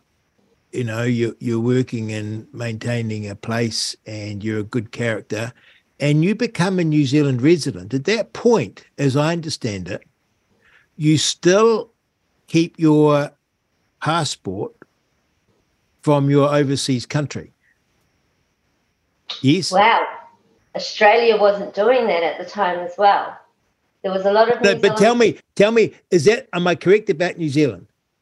Or maybe I don't know all of okay. And then, so you can become. I think I've got this right, and I'll get emailed if I got it wrong. You become a resident, and you might be on an uh, an English passport or a Russian passport, but you're a New Zealand resident. You're entitled then to come and go, you know, without a visa because you're a resident. And then the next step is to become a citizen which means you get a New Zealand passport. And again, that is just a process. If, as you that well, phrase you use, there's a path to it. But what you're saying in New Zealand, uh, in Australia, if you're a New Zealander, there's no way for you to become a resident. You had to meet certain pathways. Now, those pathways weren't obtainable for hundreds and thousands of Kiwis living in Australia at that time you there was you either had to be a skilled migrant. Um, I won't be able to rattle all of yes. all of the pathways, but you know it's things like skilled migrant. Well, people in the mining industry don't always meet that. You know, yep. people working in the labour force don't always meet that. Yep. You had to earn over a certain amount of money yep. in, in some categories, and that one was ch- actually only changed until after we'd started advocating. There's been certain improvements that things have happened okay. along the way. But there was definitely no pathway for myself and family to apply for residency dash citizenship because I personally, I would have got dual citizenship. I love New Zealand. New Zealand is my home base. New Zealand is every essence of who I am still, you know? But my future was going to be in Australia. So when you say there was no pathway, that's exactly what it was because mm. you could get the form but there was no category which would no allow category. you. So no they were happy for you to work there. They were happy for you to live there. They were happy for you to pay taxes there and be entitled, I guess, to some level of government support, right? Your kids nope. could go. Now, let's pause here too. Yeah. Because after 2001, all right, I don't know if you've heard of the SCV visa, Special nope. Category Visa. John Howard put anyone that was entering Australia from New Zealand who had citizenship, placed them on the Special Category Triple Four visa. Okay, mm-hmm. now if you entered after 2001, you were deemed a permanent resident for tax purposes only. Ah. So, my children could not access any disability insurance that they call over there, the National Disability Insurance, except New Zealand parents were the one nation that had to pay into that insurance but weren't allowed to access it for our children. My goodness. Yeah. But so, they could go to school they could go to school, but if they had a disability, they were not entitled to any funding at that school or at home to help them with their disability. Well, you must look at these advertisements that are running in New Zealand right now for nurses with a very jaundiced eye. Well, it's changed. It's changed since the 1st of July this year to oh. June June this year. The first of June is this year. now it it's complete. Now it's completely different, but it's been a long process to get it there. So now, would there be a pathway for you? Now there is a pathway for me. Yes. Oh, how confusing! But here's what I would like New Zealand to know, because we're under this illusion at the moment that everything is going to be go great and things are completely different. All right, if we're going to jump forward to somebody getting a residency now, you don't actually have to fit a category if you're a New Zealander. They've opened the pathway door. You don't have to have a medical exam to pass a medical, um, ex, you know, exam either. However, you still have to do a character test. Mm. Now, okay, I'm not fearful of that for myself but let's be realistic that it still means there's going to be thousands of New Zealanders living in Australia that are not going to get that residency dash citizenship, which means there's still going to be thousands of New Zealanders living in Australia that are still going to be coming through the deportation process. And so that character test might be a criminal conviction, or you smoked a joint and got caught, or association association. Oh okay. So even in our even no criminal behavior but you were you were seen to associate with criminals that would mm-hmm. be enough to knock you back.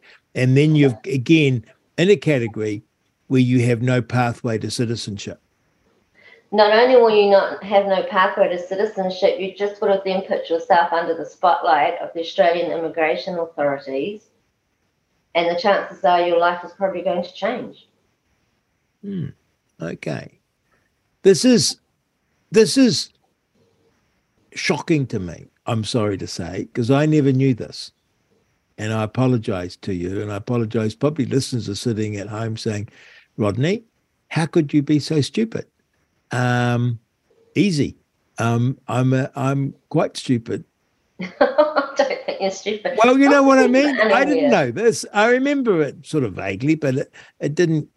I didn't look into it or study it. So, oh my goodness, this has a huge. I get the point now, because all I thought was some people had been to jail, been bad buggers, and they came out of jail, and Australia sent them back here, and we wish they didn't. And we felt, well, that's a bit weird because they've got family over there and kids over there, but they get sent here and can't see their kids. And it's a bit of a nuisance because they're causing trouble here. But you can sort of see, well, if if we could get rid of our bad guys, we would too. But what you're saying is, this is far far bigger than criminals. This is like your daughter.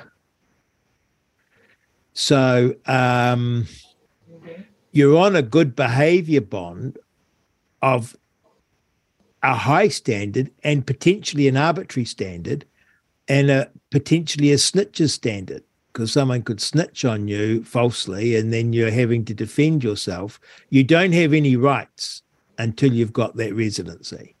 Well, here's a really good time to bring up. We talk a lot about Section 501, but after that was because Section 501 has actually been in the Australian immigration since 1958. Yeah. But in 2014, late 2014, they amended it. New Zealand hadn't been even in the top 10 of nationalities of people being deported from Australia. Once it was mended, within I think it was approximately five months, we were the number one nationality in Australian detention centres. And since then, subsequent deportation and removals ever since. We have fluctuated at times with Iraq, going up and down, who's the number one people in detention, but New Zealand has been in the top two since 2015. Do we know? Uh, and I didn't, I sorry, I forgot to add on here. There is another section which is called Section 116. So Section 116 is far more draconic in many ways than Section 501 because Section 116, if you've been charged with a crime, someone's come along and have accused you of a crime, and it falls under an automatic, it falls under a category, it's automatic detention before the court of law Whoa. before you go to court, before you even get a chance to defend yourself. And then what they do with Section 116 is they say to you when you're in detention after you've been there, you know, two years is the average for someone to start their appeal, to even get to the first stage of appeal.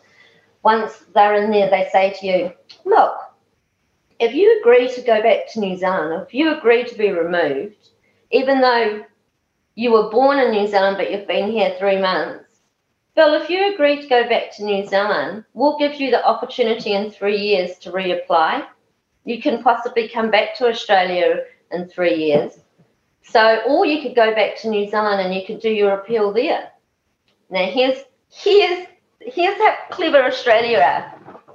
People will come back to New Zealand and the charges in Australia will be dropped.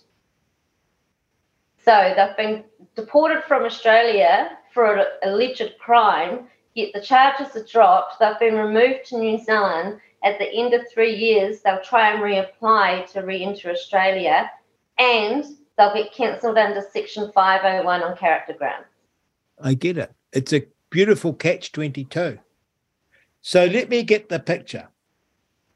I could have gone over with my mum and dad to Australia when I was a baby. My mum and dad worked their entire lives in Australia. I go to school in Australia and I work in Australia and I get married in Australia. Mhm. As far as I'm concerned, yeah, I'm a New Zealander because I was born there and I've got a New Zealand passport, but I never got around to it. And in fact, I couldn't get around to it because whenever I looked into it, there wasn't a pathway. And there might have been a pathway at some point, but it kept changing. And I didn't have an immigration consultant and I didn't really think it mattered. Mhm. Then I get a, accused of a crime and I get charged immediately because I'm not an Australian citizen. I'm a New Zealand citizen, technically. I get detained. Mhm. I'm actually in jail, correct? Detention. But it's like a jail. It's worse than a jail. Yeah. Oh, really? Oh, yes, it's way worse than a jail. And let's not forget that your arrest probably was with uh, the federal police, the local police, the immigration department, the detention um, police, which they call um, ERT, and there could be anywhere between 12 to 40 people sending on your home to arrest you with guns. That's how it, it happens all the time. All the My time. wife, my kids. Yep, they've seen it. They've come in, they've seen it all. And I'm in worse than a jail Mhm. because I'm outside of the proper jurisdiction Mm-hmm. of Australian law Mm-hmm. because I'm not a citizen, and your visa that you have had issued has been revoked, meaning you go from any sort of scale of low, um, low, I don't know what they call them in prison right at the moment, you know, a, a low risk, and you're automatically ranked top risk. So you are not allowed, while you're in there, you are not allowed access to any sort of education. You can't have access to any sort of visitations outside of detention. You're completely shut down to a high risk prisoner. Detainee. Detainee. and where are these detention centres, Filipa? There's one in Melbourne, MITA. There's one in Brisbane. There's one in Sydney. There's one in Christmas Island, and there's one in Yongah Hill, Perth. And every so every detention centre um, is notorious for different things. Like, I would say after because I went the last visit I did was towards the end of last year, and I was really shocked when I drove into Brisbane Immigration Detention Centre. I'd been there previously, and it had been quite a wee hub. You know, they used to be able to allow the detainees to interact in, in amongst certain compounds and stuff.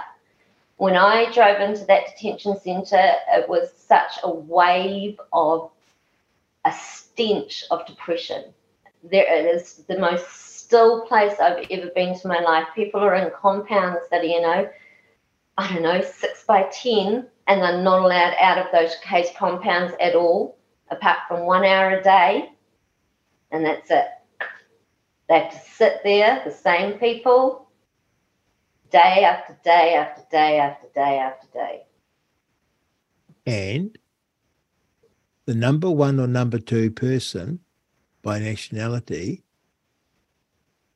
in a detention centre or being detained, I think you're um, picking up right, is a Kiwi. hmm So let's break that down. a wee bit. Potentially, the majority are, oh, the biggest, the biggest citizenship in those detention centres. This is a scandal. hmm The biggest citizenship in the detention centres is New Zealanders. But let's break down what a New Zealand citizen might entail. The majority of New Zealand citizens in detention in Australia are Maori and Pacific Islander. Mm-hmm. They Because, dominate. because um, Maori and Pacific Islanders dominate, I guess, and Kiwis heading to Australia. Would that be fair? Like, there's a lot of them.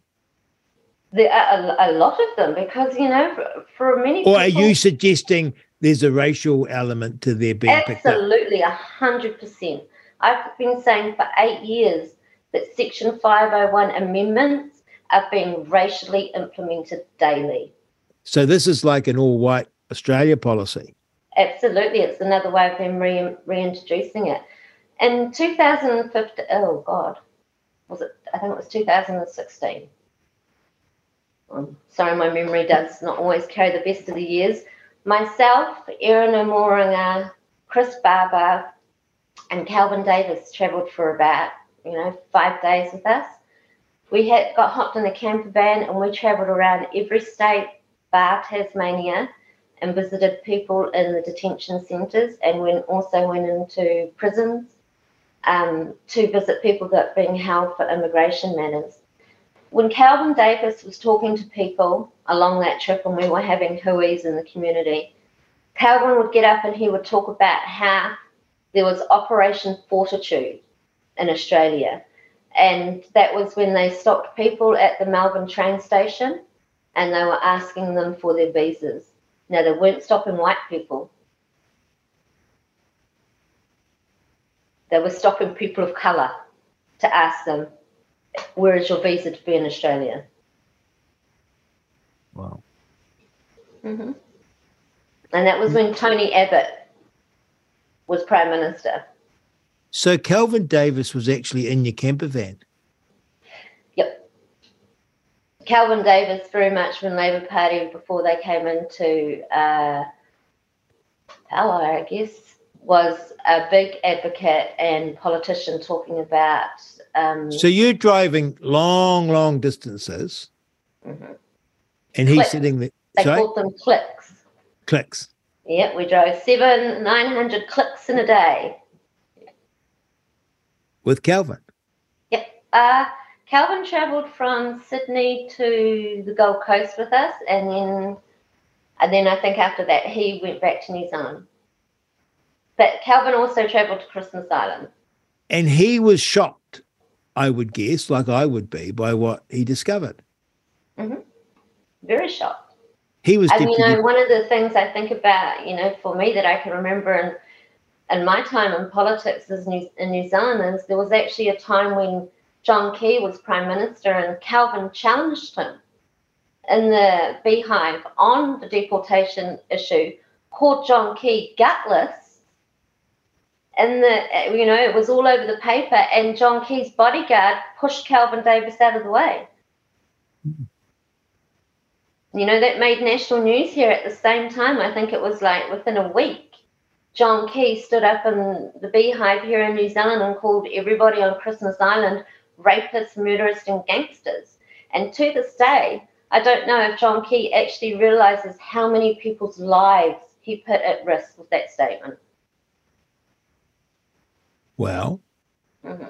this is shocking to me because all the I female thought... politicians of New Zealand stood up and uh, and I don't I can't say all because you know I can't remember all of them, but I'm very aware that the majority of the Green Party female politicians stood up the next day and said that they did not um, stand for rapists, murderers, and pedophiles, but that they stood for human rights and what was going on on Christmas Island was wrong. And Kelvin Davis was deputy prime minister subsequently. Well, as soon as Kelvin Labor was elected, no one heard from Kelvin anymore. No, often the way. So back to this issue.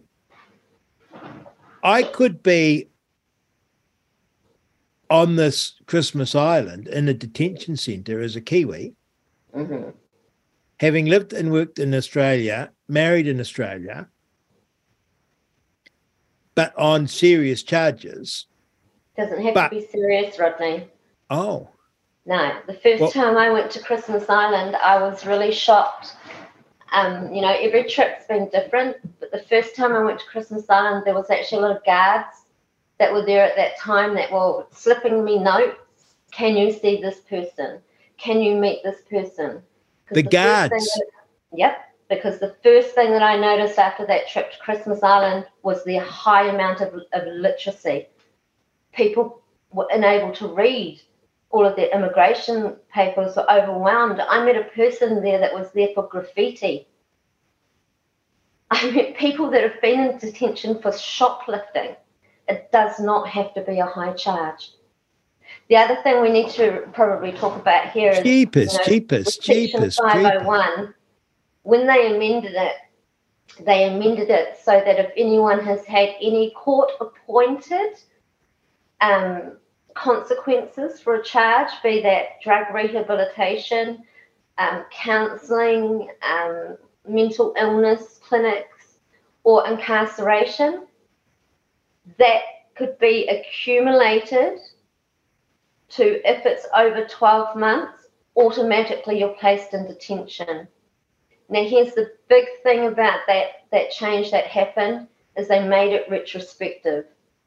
So, yeah, so we the highest people at risk of being placed in detention centre in Australia are the long-term residents, the people that have been there 30, 40, 50 years, think that everything about them is Australian, think that they're completely safe, but they do not have citizenship.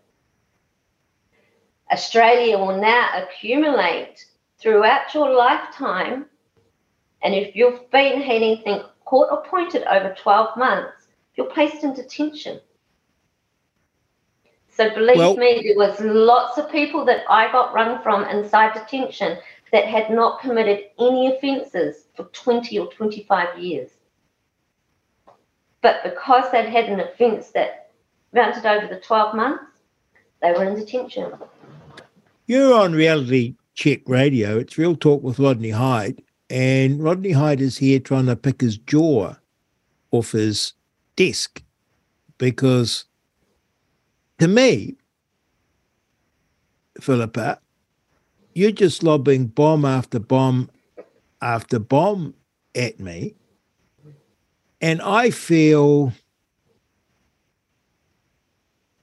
guilty of not looking into something. You know what I mean? I had no idea. And I feel naive. I actually feel betrayed a bit. Uh, because I, I just I just assumed that to be in a detention centre in Christmas Island, you were, as John Key said, a rapist and a murderer and a beater up of wives or something. But you could be a graffiti artist or a shoplifter, Mhm. um, or be accused of that, not yet gone to court, or you could be an upright citizen who had some criminal charge or misdemeanor 25 years ago hmm that means you get arrested by the federal police and dumped in a detention centre, Yep. Which, as you describe, is worse than a prison. Mhm. And you're in this detention centre with your visa, your right to be in Australia reversed. And everyone would be sitting there listening to this or me, and you'd be thinking, oh, well, just pop back to New Zealand. But hang on, you've lived, lived your entire life in Australia. You've got a wife, hmm you've got children, you may have Mhm. grandchildren, you've got all your Mhm. friends, you've got your business, you've got your job. Exactly. But here you are banged in detention, hmm and New Zealand means nothing to you. It may as well be Iceland. Not much different in a way to a detention island. So then they say to you, when you're in this detention island, just they come along and they say, well, if you hop back to New Zealand, you can get out of this detention centre and in three years reapply to come back in. Only under Section 116, under Yes, Section which we know- we know you're not gonna get year it. ban. Yeah, Yeah. we know you're not going to get in.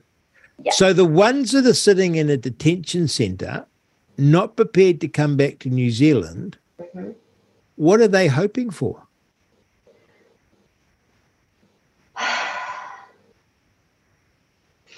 Change. They're hoping to be treated most of all like human beings, really. I mean, you know, the average stay for anyone in an Australian immigration detention centre is 780 days. While you're in there, you will witness the most horrific scenes. You will be treated in the most barbaric way. One of the reasons why it's different to a prison system is, you know, prisons are have to uphold certain categories, you know, have to uphold certain human rights, and you know, we're supposed to be able to inspect them, and some are even state owned, you know, we're in New Zealand. In Australia, it's not like that in the detention centre at all, at all. And you know, one of the the things that your jaw will drop because over the years, I have been sitting here going, I can't get shocked anymore, and then you get shocked some more because one of the most saddest things that I wish New Zealand would understand is the people that are working in the detention centres, the people that are running the detention centres, the majority of them are Kiwis. That they changed the spectrum of who they employed in the detention centres as New Zealand became the number one nationality. All of a sudden, it wasn't just, and I don't want to sound discriminative here, it wasn't just Asian or someone from a different nationality who was probably quite lean in their stature. Now we've got Pacific Island Maori men who are broad, who are brawn, who can hold their own, and they started employing our own people to be able to counteract what was going on in there. And the abuse of culture that I've seen inside those detention centres is shameful. And presumably, some of those working in the detention centres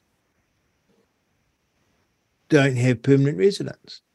That's exactly right. that is exactly right. And I tell you what, if they did what they did in a detention centre outside of it, they'd most definitely be charged with a crime. Like what? Assault. Common. A common. Happens daily. You know, like drugs. Who brings it into the detention centres? Mainly the staff. You know, the hypocrisy that goes on in these places is just mind boggling. I can understand now why you're into this because it so offends your sense of justice, doesn't it? Look, before I went to do this interview today, I tried to promise myself try and do it without crying, right? Because it does bring back to an emotion. I have never had anyone in my family directly go to prison, be placed in a detention centre when I travelled around Australia in that camper van and we went into detention centres and I sat across from men who, if you were walking down the street, you'd probably be quite intimidated by. However, when I'm in detention centre, and especially what happened that day, and most of the time, I meet with men, particularly because the majority are men who are overwhelmed, who are scared, who are fearful, who are so concerned for their families, who don't have any comprehension of why this is happening or how they can change it. And it's trauma. It is true trauma that you sit across and you see. And you, you know, you said before, you know, why isn't people in detention centre, why don't they decide to come back to New Zealand and more of them come back here? Well, let's stop at a moment and think how does New Zealand treat them? Why would you want to come back here? Because as soon as they fly on our shores, we criminalise them as well. We're an oh, extension yeah. of what Australia oh, does. I agree. I, if I if a Section five hundred one shifted next door, I'd be alarmed. Mm-hmm. And we don't even have... ask them though. You know, we no. just presume. So, how many Kiwis do we know have been deported in this way? 3,200 was the last statistics that I myself saw. I believe that is growing. So, your daughter, if you were still in Australia, not only is not was not only not entitled to go to university or had to pay as a foreign overseas student, I should say, mm-hmm. at that time had no pathway to become a resident. Mm-hmm. And one slip up, and I say slip up because you're saying it can be a misdemeanor, mm-hmm. but even the allegation of a slip up, mm-hmm. she could find herself arrested mm-hmm. and detained mm-hmm without a hearing. Mm-hmm. And so could I. Well, you, I wouldn't live there under any of that. I wouldn't live there under any circumstance under those conditions. Well, that's why I'm here. no, I wouldn't. Um, when I say that, the choice was not voluntary to come back to New Zealand. We, my ex-husband's job, asked him to relocate to New Zealand. Yeah. I was not happy with that. I wanted to stay in Australia. I had already started advocating with Iwi n Aus. I was already out there holding protests, trying to, you know, bring enough attention and awareness about what was going on. And um, he made the decision to come back. And I, for the next two years, really went downhill. I was quite depressed and overwhelmed. I was like, I'm right back where I left. However, yeah. I knew, you know, like there's a strength, and I knew that there must have been a reason why I was here. And I have never wanted to be a person to put myself out there for any sort of anything apart from I knew it was about being a voice. And so I have just consistently, at every opportunity, try to bring education and awareness. And as the advocacy developed, had made the pathway so that other people could share their story. Mm. Because we're not going to know the truth if we just read about it from one person and their story for their whole life. It's about getting lots of people's stories out there because as 3,200 people have come back to New Zealand, I've been saying every family in New Zealand is going to be affected soon. Every family is going to know someone, be it in your immediate line or your wider whānau, who's been removed from Australia for some reason. It's a funny thing that you say because I need a rifle to control rabbits. And I won't get one because I went through the process of applying for a gun license. And as I understood it, it would mean that a policeman could come into my house without a search warrant and check my house out. And there's no way on God's earth I would surrender my right to privacy and not having a policeman just barge in without having to go and see a judge. That's bad enough, funnily enough, to me. I wouldn't want to live day in and day out thinking that any policeman deciding to annoy me mm-hmm. because of my political views or whatever could just walk into knock on my door and say I'm coming in. So that's, no. that's happened though. Yes. You know, that's happened. But you know, if we if we take a moment and we look at two men that have been publicised throughout Australian media as notorious bad men, who I've met personally, who are in their late sixties and have lived in Australia for over fifty years. Their mother is on her deathbed, and they stood against in the um, state of Tasmania, I believe it was, or South, or South Australia. They stood in a court case against the state government there about bringing in association laws and club laws. They yeah. won. Now, I have seen their immigration papers which state that they are a threat to nat- uh, national security of Australia because of that court case. These men have only had two convictions for marijuana in their whole entire lifetime, one each, and they're brothers, and they are publicised continuously. Yes, so this is my point. So I wouldn't live in Australia now, knowing what you've just told me, mm-hmm. because I feel terrified enough of the situation that I'm in in New Zealand. Yep. But you poke your head over the parapet like these two gentlemen have, mm-hmm.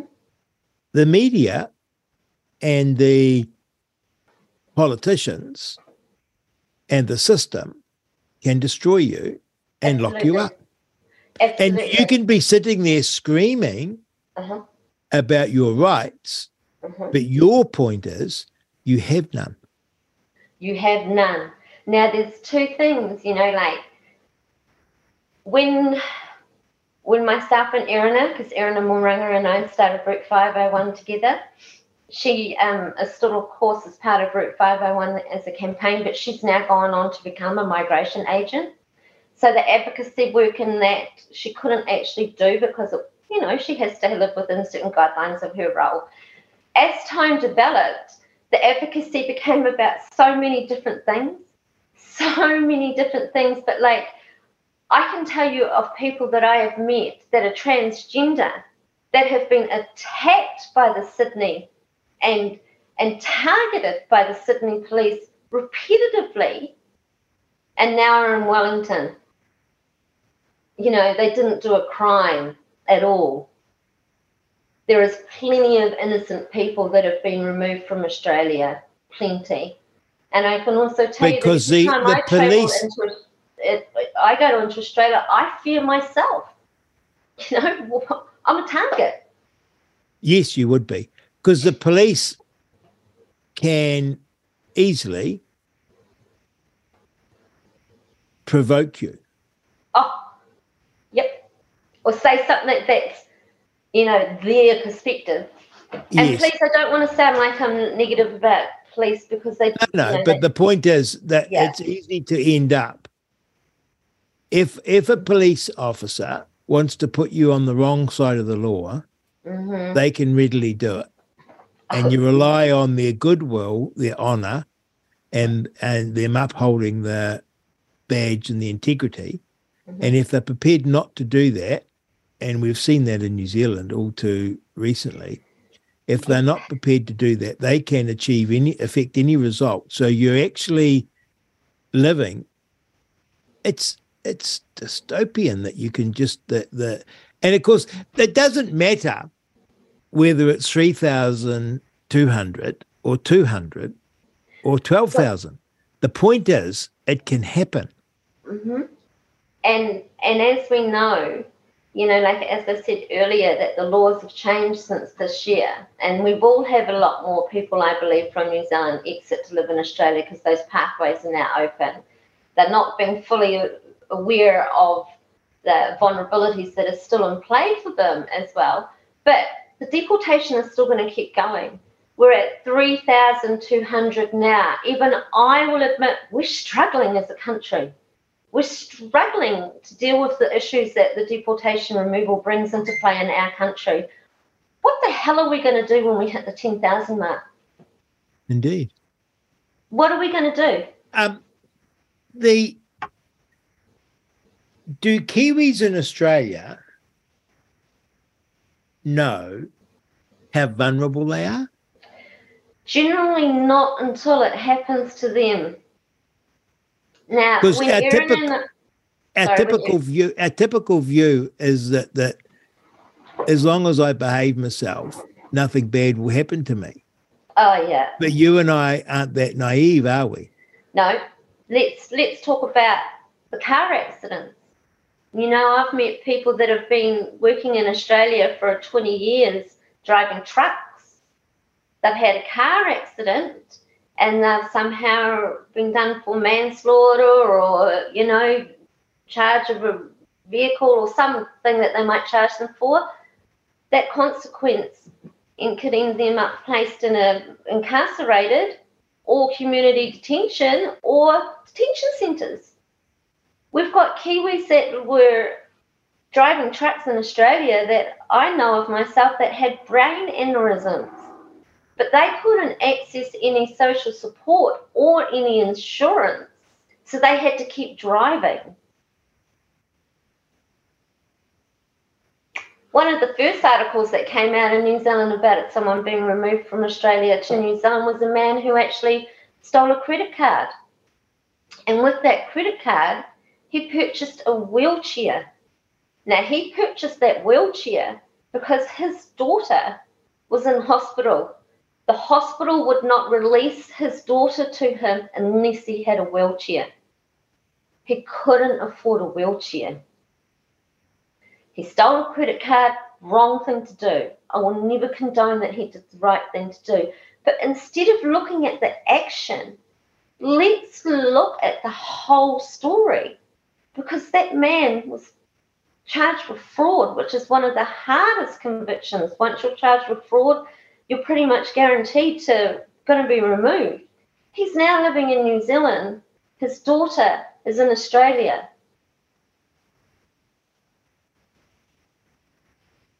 It's heartbreaking.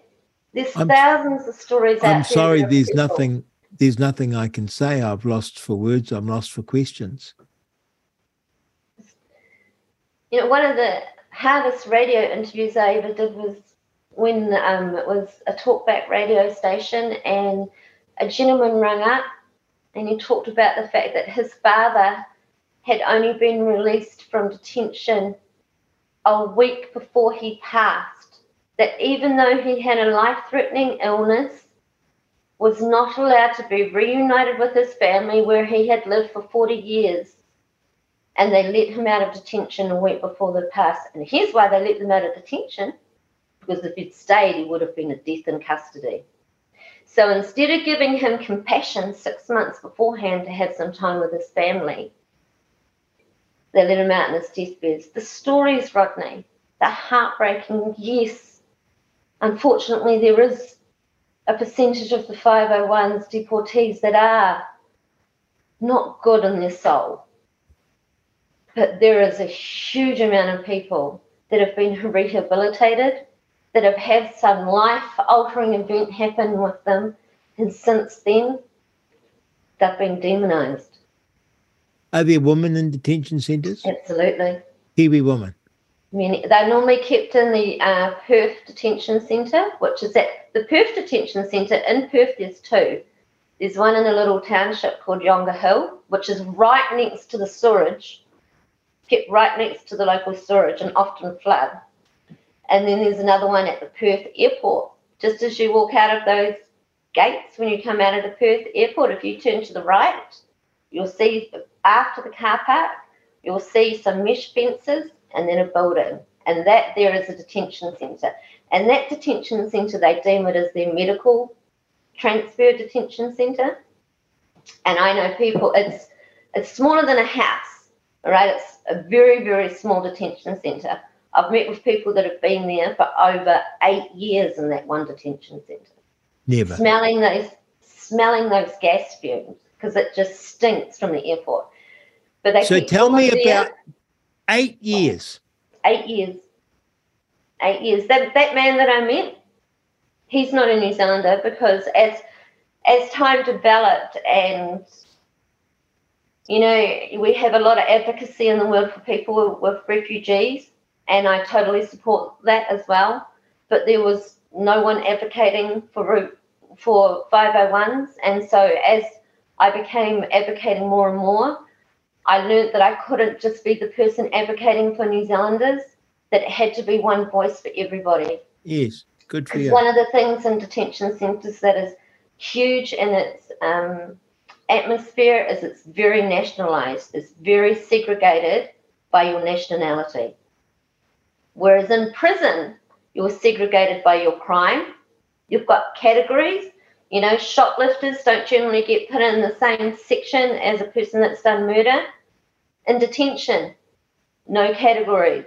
You've got people that are there for graffiti, bunking next to people that are there for murder, sleeping next to somebody that's there for association, and so on. They're all together. Isn't it strange? Because I'm sitting here saying to myself, hmm, I wonder why, you know, this isn't reported in the media because it's an horrific story. And then I think, oh, yeah, media. Ah. And that's how it allows for a prime minister such as John Key mm-hmm. to dismiss them mm-hmm. as what was it? Murderers, rapists. What was the other thing? Pedophile. Murderers, pretty, rapists, gangsters, and pedophiles. That's pretty disgusting. yep. So you're saying that put people at risk because they come back to New Zealand mm-hmm. and they might have been done for shoplifting 20 years ago. Mm-hmm. But the Prime Minister has called that person one of four categories.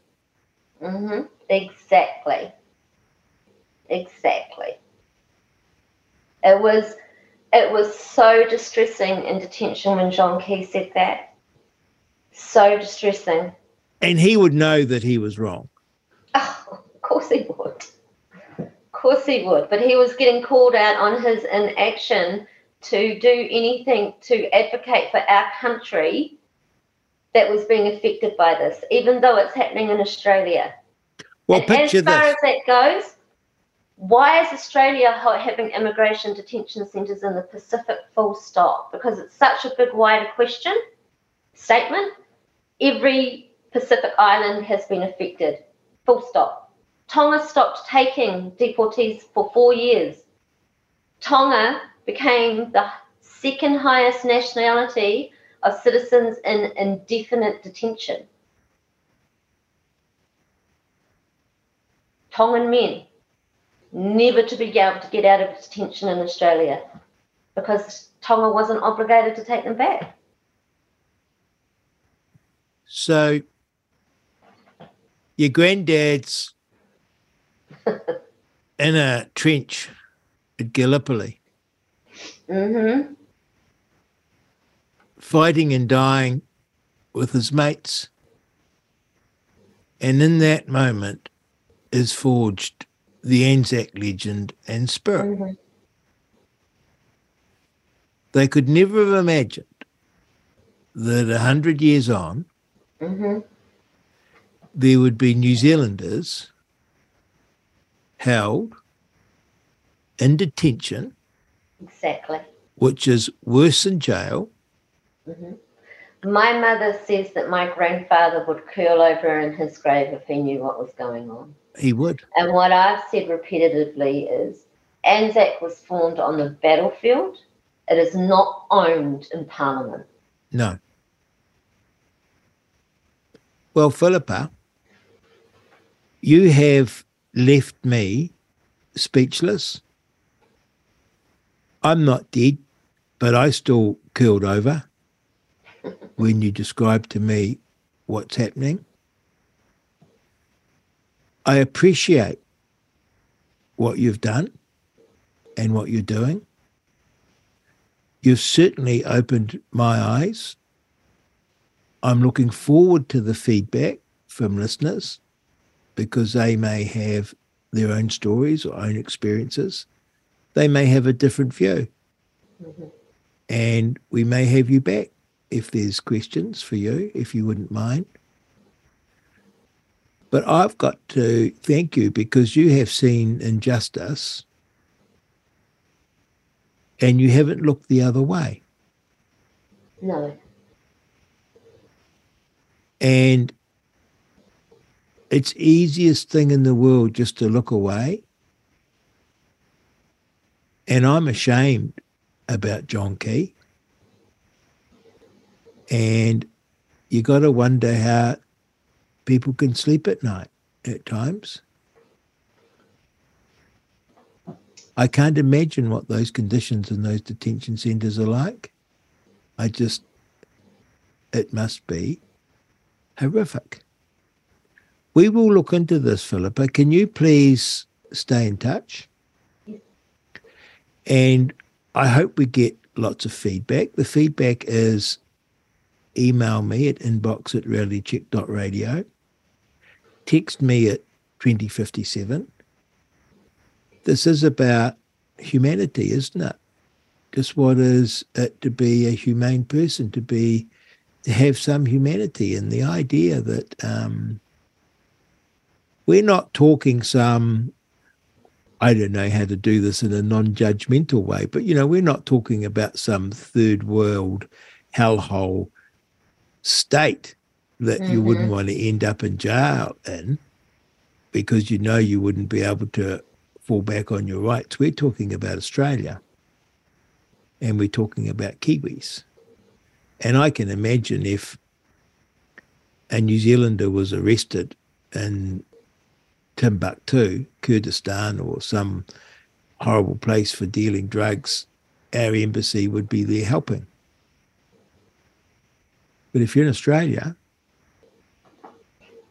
no, because as the Prime Minister says, you're these sort of duty filthy people. Well, we've had enough of being called names um, because we've seen a lot of it lately.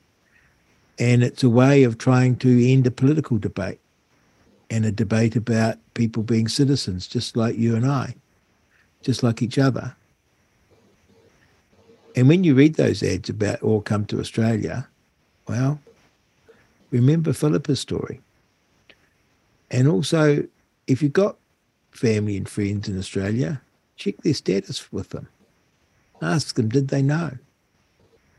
Because I can promise you, if it were me, I'd be getting my family to hell out of there because that's not a safe place to live. Not a place where you don't have rights not a place where you don't have a resort to hear your charges in a court of law. No. Filipa Payne, you have given us a real talk, and I thank you for that. And I look forward to having you back. Thank you for your time today. Thank you for having me on, Rodney. Well, we're blessed, to be honest, because um, You're like a very special person walking amongst the demonized through no fault of their own quite often. And even yeah. even if they have done wrong, they have a right to their day in court. Absolutely, they do. I'm and I'm actually I'm actually quite emotional. I'm very sorry. Uh, I um I'll end I'll end the interview and, and we shall talk. Uh, this is real talk with Rodney Hide, Really check dot radio and the poor host has had too much reality this morning. I'm going to just have to call it there. Thank you for listening. This is Real Talk with Rodney Hide. Tuesdays and Thursdays from 10 a.m.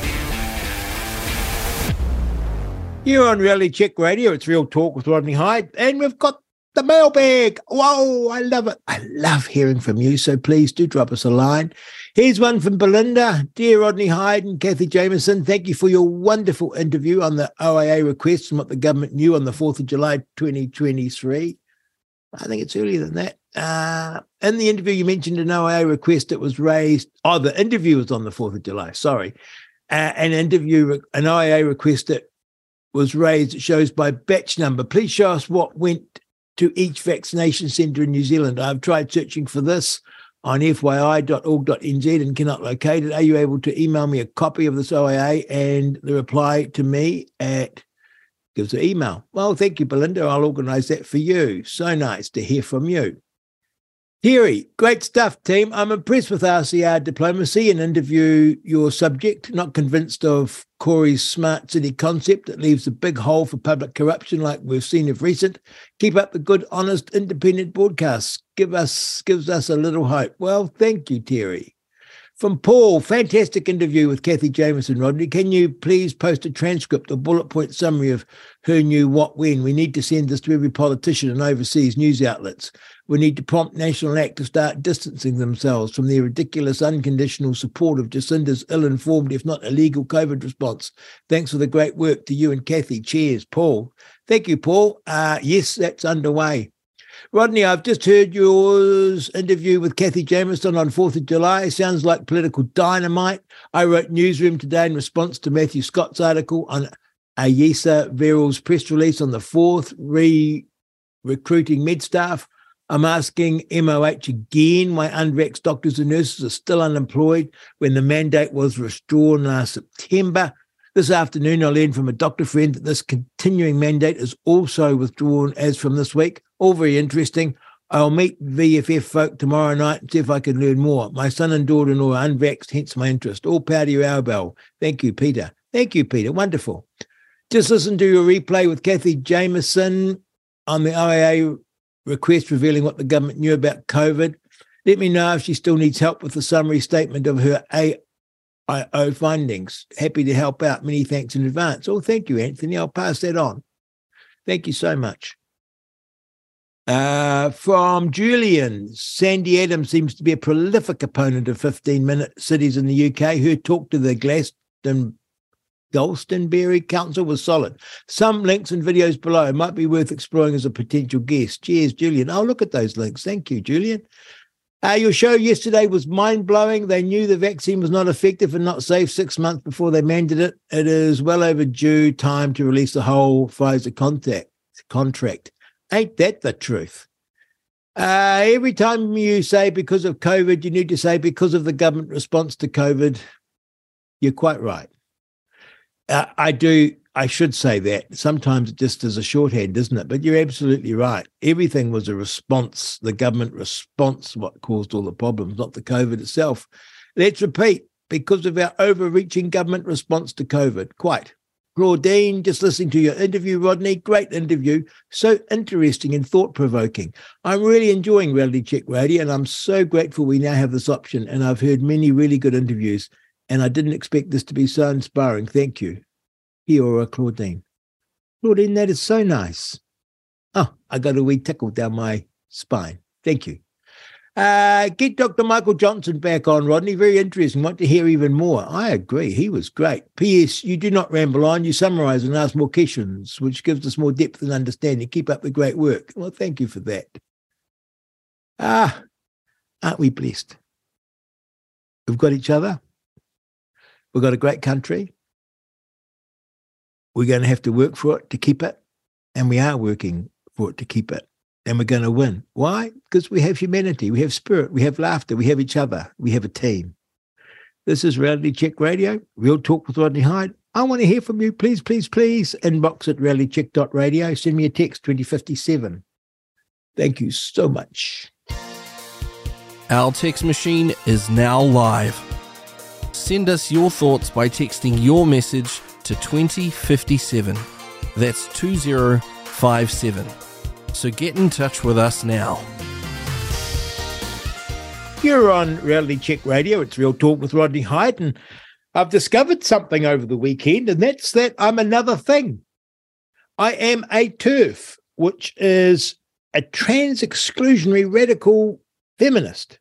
Now, I never knew I was a feminist.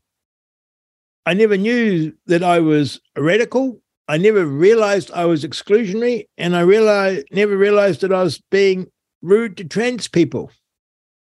In fact, I'm none of those things. And when you come across this name calling, you know there's not an argument behind it. Because the one thing that I do know about myself is that I'm very reasonable and I'm happy to be disabused of my understanding of things. In fact, I love it. That's why I've loved this show so much because I have learnt such a lot. And as I've learnt more and understood more, I feel more at peace because I was so confused about what was happening in the world. But then I've been called a climate change denier simply for saying that I didn't think that burning fossil fuels was going to destroy the planet in the next few years or ever. I've been called a conspiracy theorist for simply asking, why are we doing this massive shutting down our economy because of a virus that doesn't seem to hurt most people. Indeed, it doesn't seem that much worse than the flu, if it is worse than the flu. I was called a member of, I was called part of a river of filth for going along to protest that people were losing their jobs because they wouldn't take their government medicine. And now I'm a TERF. And I understand that I'm a TERF because I don't want men dressed up as women going into my girls' toilets and changing rooms or my wife's and playing against them in sport. And because I believe that there is a biological difference between men and women, and that a man can never be a woman and a woman can never be a man. I have nothing but love in my heart for people who find themselves feeling that they need to live differently. In fact, I quite admire it. I've quite enjoyed meeting trans women and trans men in the past because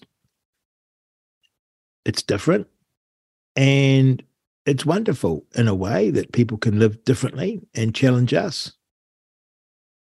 But no, men aren't going to come into my kids' changing sheds, into their toilets. It's not safe. It's not respecting of woman. And a trans woman is a trans woman, not a woman. So we get to what happened over the weekend with Spark, and I just want to revisit it for a moment. So Shaneel Lal he's the guy that incited the well was one of the instigators of the shutting down and the violence that we saw with Posie Parker. He put out this thread. This is the Twitter rival that Zuckerberg has set up called Thread, Threaders or Threader, I don't know, something. He says, Dear Threaders, can we agree that we won't tolerate TERFs on threads? Hmm. They've made the lives of trans people living hell on almost all platforms. Let's not allow their hatred to poison this app too. Requested with love. Oh my goodness. So we won't tolerate anyone that disagrees with us and thinks that a man can't be a woman. And that somehow in their thinking that and acting on that, they've made the lives of trans people living hell. I've not made anyone's life living hell. Let's not allow their hatred to poison us at too. I don't hate anyone. Actually. And then he says this after wanting to deplatform everyone and abusing us with these words and what we're on about, he says, requested with love. And here's the kicker Spark New Zealand, which I don't know, has received hundreds of millions from the government to connect us all up, says, yes, please, wholeheartedly co signed. So Spark wants me kicked off threads too. Not that I'm on it, but if I was, they want me kicked off. They're the people that I pay for my. For, I'm a customer, and they want me kicked off. In fact, when the lady that wrote that was being interviewed by Jack Tame, she said, yeah, she's quite pleased to get rid of us. Doesn't want us as a customer." Okay, fair enough. One New Zealand that's the old Vodafone. They said, yeah, we don't want them either. Imagine this. One New Zealand, aka Vodafone, doesn't want my business. Not welcome here. We stand with you, Spark, and anyone else brave enough to call them out. Who's the them? That's me. I'm being called out. Why? Because I think women and men are different. And I believe in women having safe spaces to go where no men can go. Vodafone don't want me. Oh, two degrees don't. Two degrees said, at two degrees, we were all about fighting for fair. And that includes supporting diversity in all its forms. We emojis, love, love, love. We are proud to carry the rainbow tick and we strive to make our workplaces and stores safe and inclusive no matter who you are, how you identify, or who you love. So they don't want our business either. Well, it's hard to believe, isn't it? It's sort of so mad. I think there's a difference between a man and a woman. No, I don't think you can change your XY chromosomes to XX and every cell in your body. No, I don't think that's possible. Very sorry about that. Oh, we don't want your business. And of course, where do you go? And here is Spark New Zealand coming back when they're questioned about this. Is there truly their position? Mōrena koutou katoa we stand by our response to Shaneel Lal on threads. We will continue to support the rights of trans non binary people, and we're not interested in discussing this further. Hmm. That's part of it, isn't it? Call us names and then say we're not interested in discussing or debating it with you. So, what rights of trans and non binary people are they claiming? Is it rights that I don't have? Yes, it is. And it's not rights I want because I respect women. The rights that they're demanding, as I understand it, I can't think what else it could be, is that men who identify as women, it's almost too crazy to say, can go into the ladies' changing room and the girls' toilets and compete in their sports. They don't have the right to do that. That is for women. Trans people, trans women aren't women. Again, I'm not denying a trans woman any any right that they should enjoy. They can live their life to the fullest, and I wish them every happiness. But a man is not allowed in the girls' toilets. So it was going to be no further discussion. And then Spark came out with this. Oh, there's been a bit of debate over the weekend, and we would like to provide more clarity on where we stand. So it's not that they were wrong, it's just that they weren't clear. At Spark, we believe the internet should be an inclusive space for all people, regardless of gender, ethnicity, sexual orientation, or any other factor. Well, I hope you got room there for Christians. I hope you got room there for people who think men and women are different. I hope you got room there for people who question mandates, lockdowns? Hmm. Spark continues. We have a very long history of supporting women. Well, good for you, particularly through improved gender representation. Well, I hope you good luck. Yeah. Progression. I don't know what that is, particularly through progression. What's progression? And by reducing the gender pay gap. We are also strong supporters of the LGBTQ plus community. Well, good for you. We recognize there are wide ranging views on how to create safe spaces in both the online and offline world, and we will continue to live up to our own values and our belief in diversity and inclusion while respecting each person's right to their own view.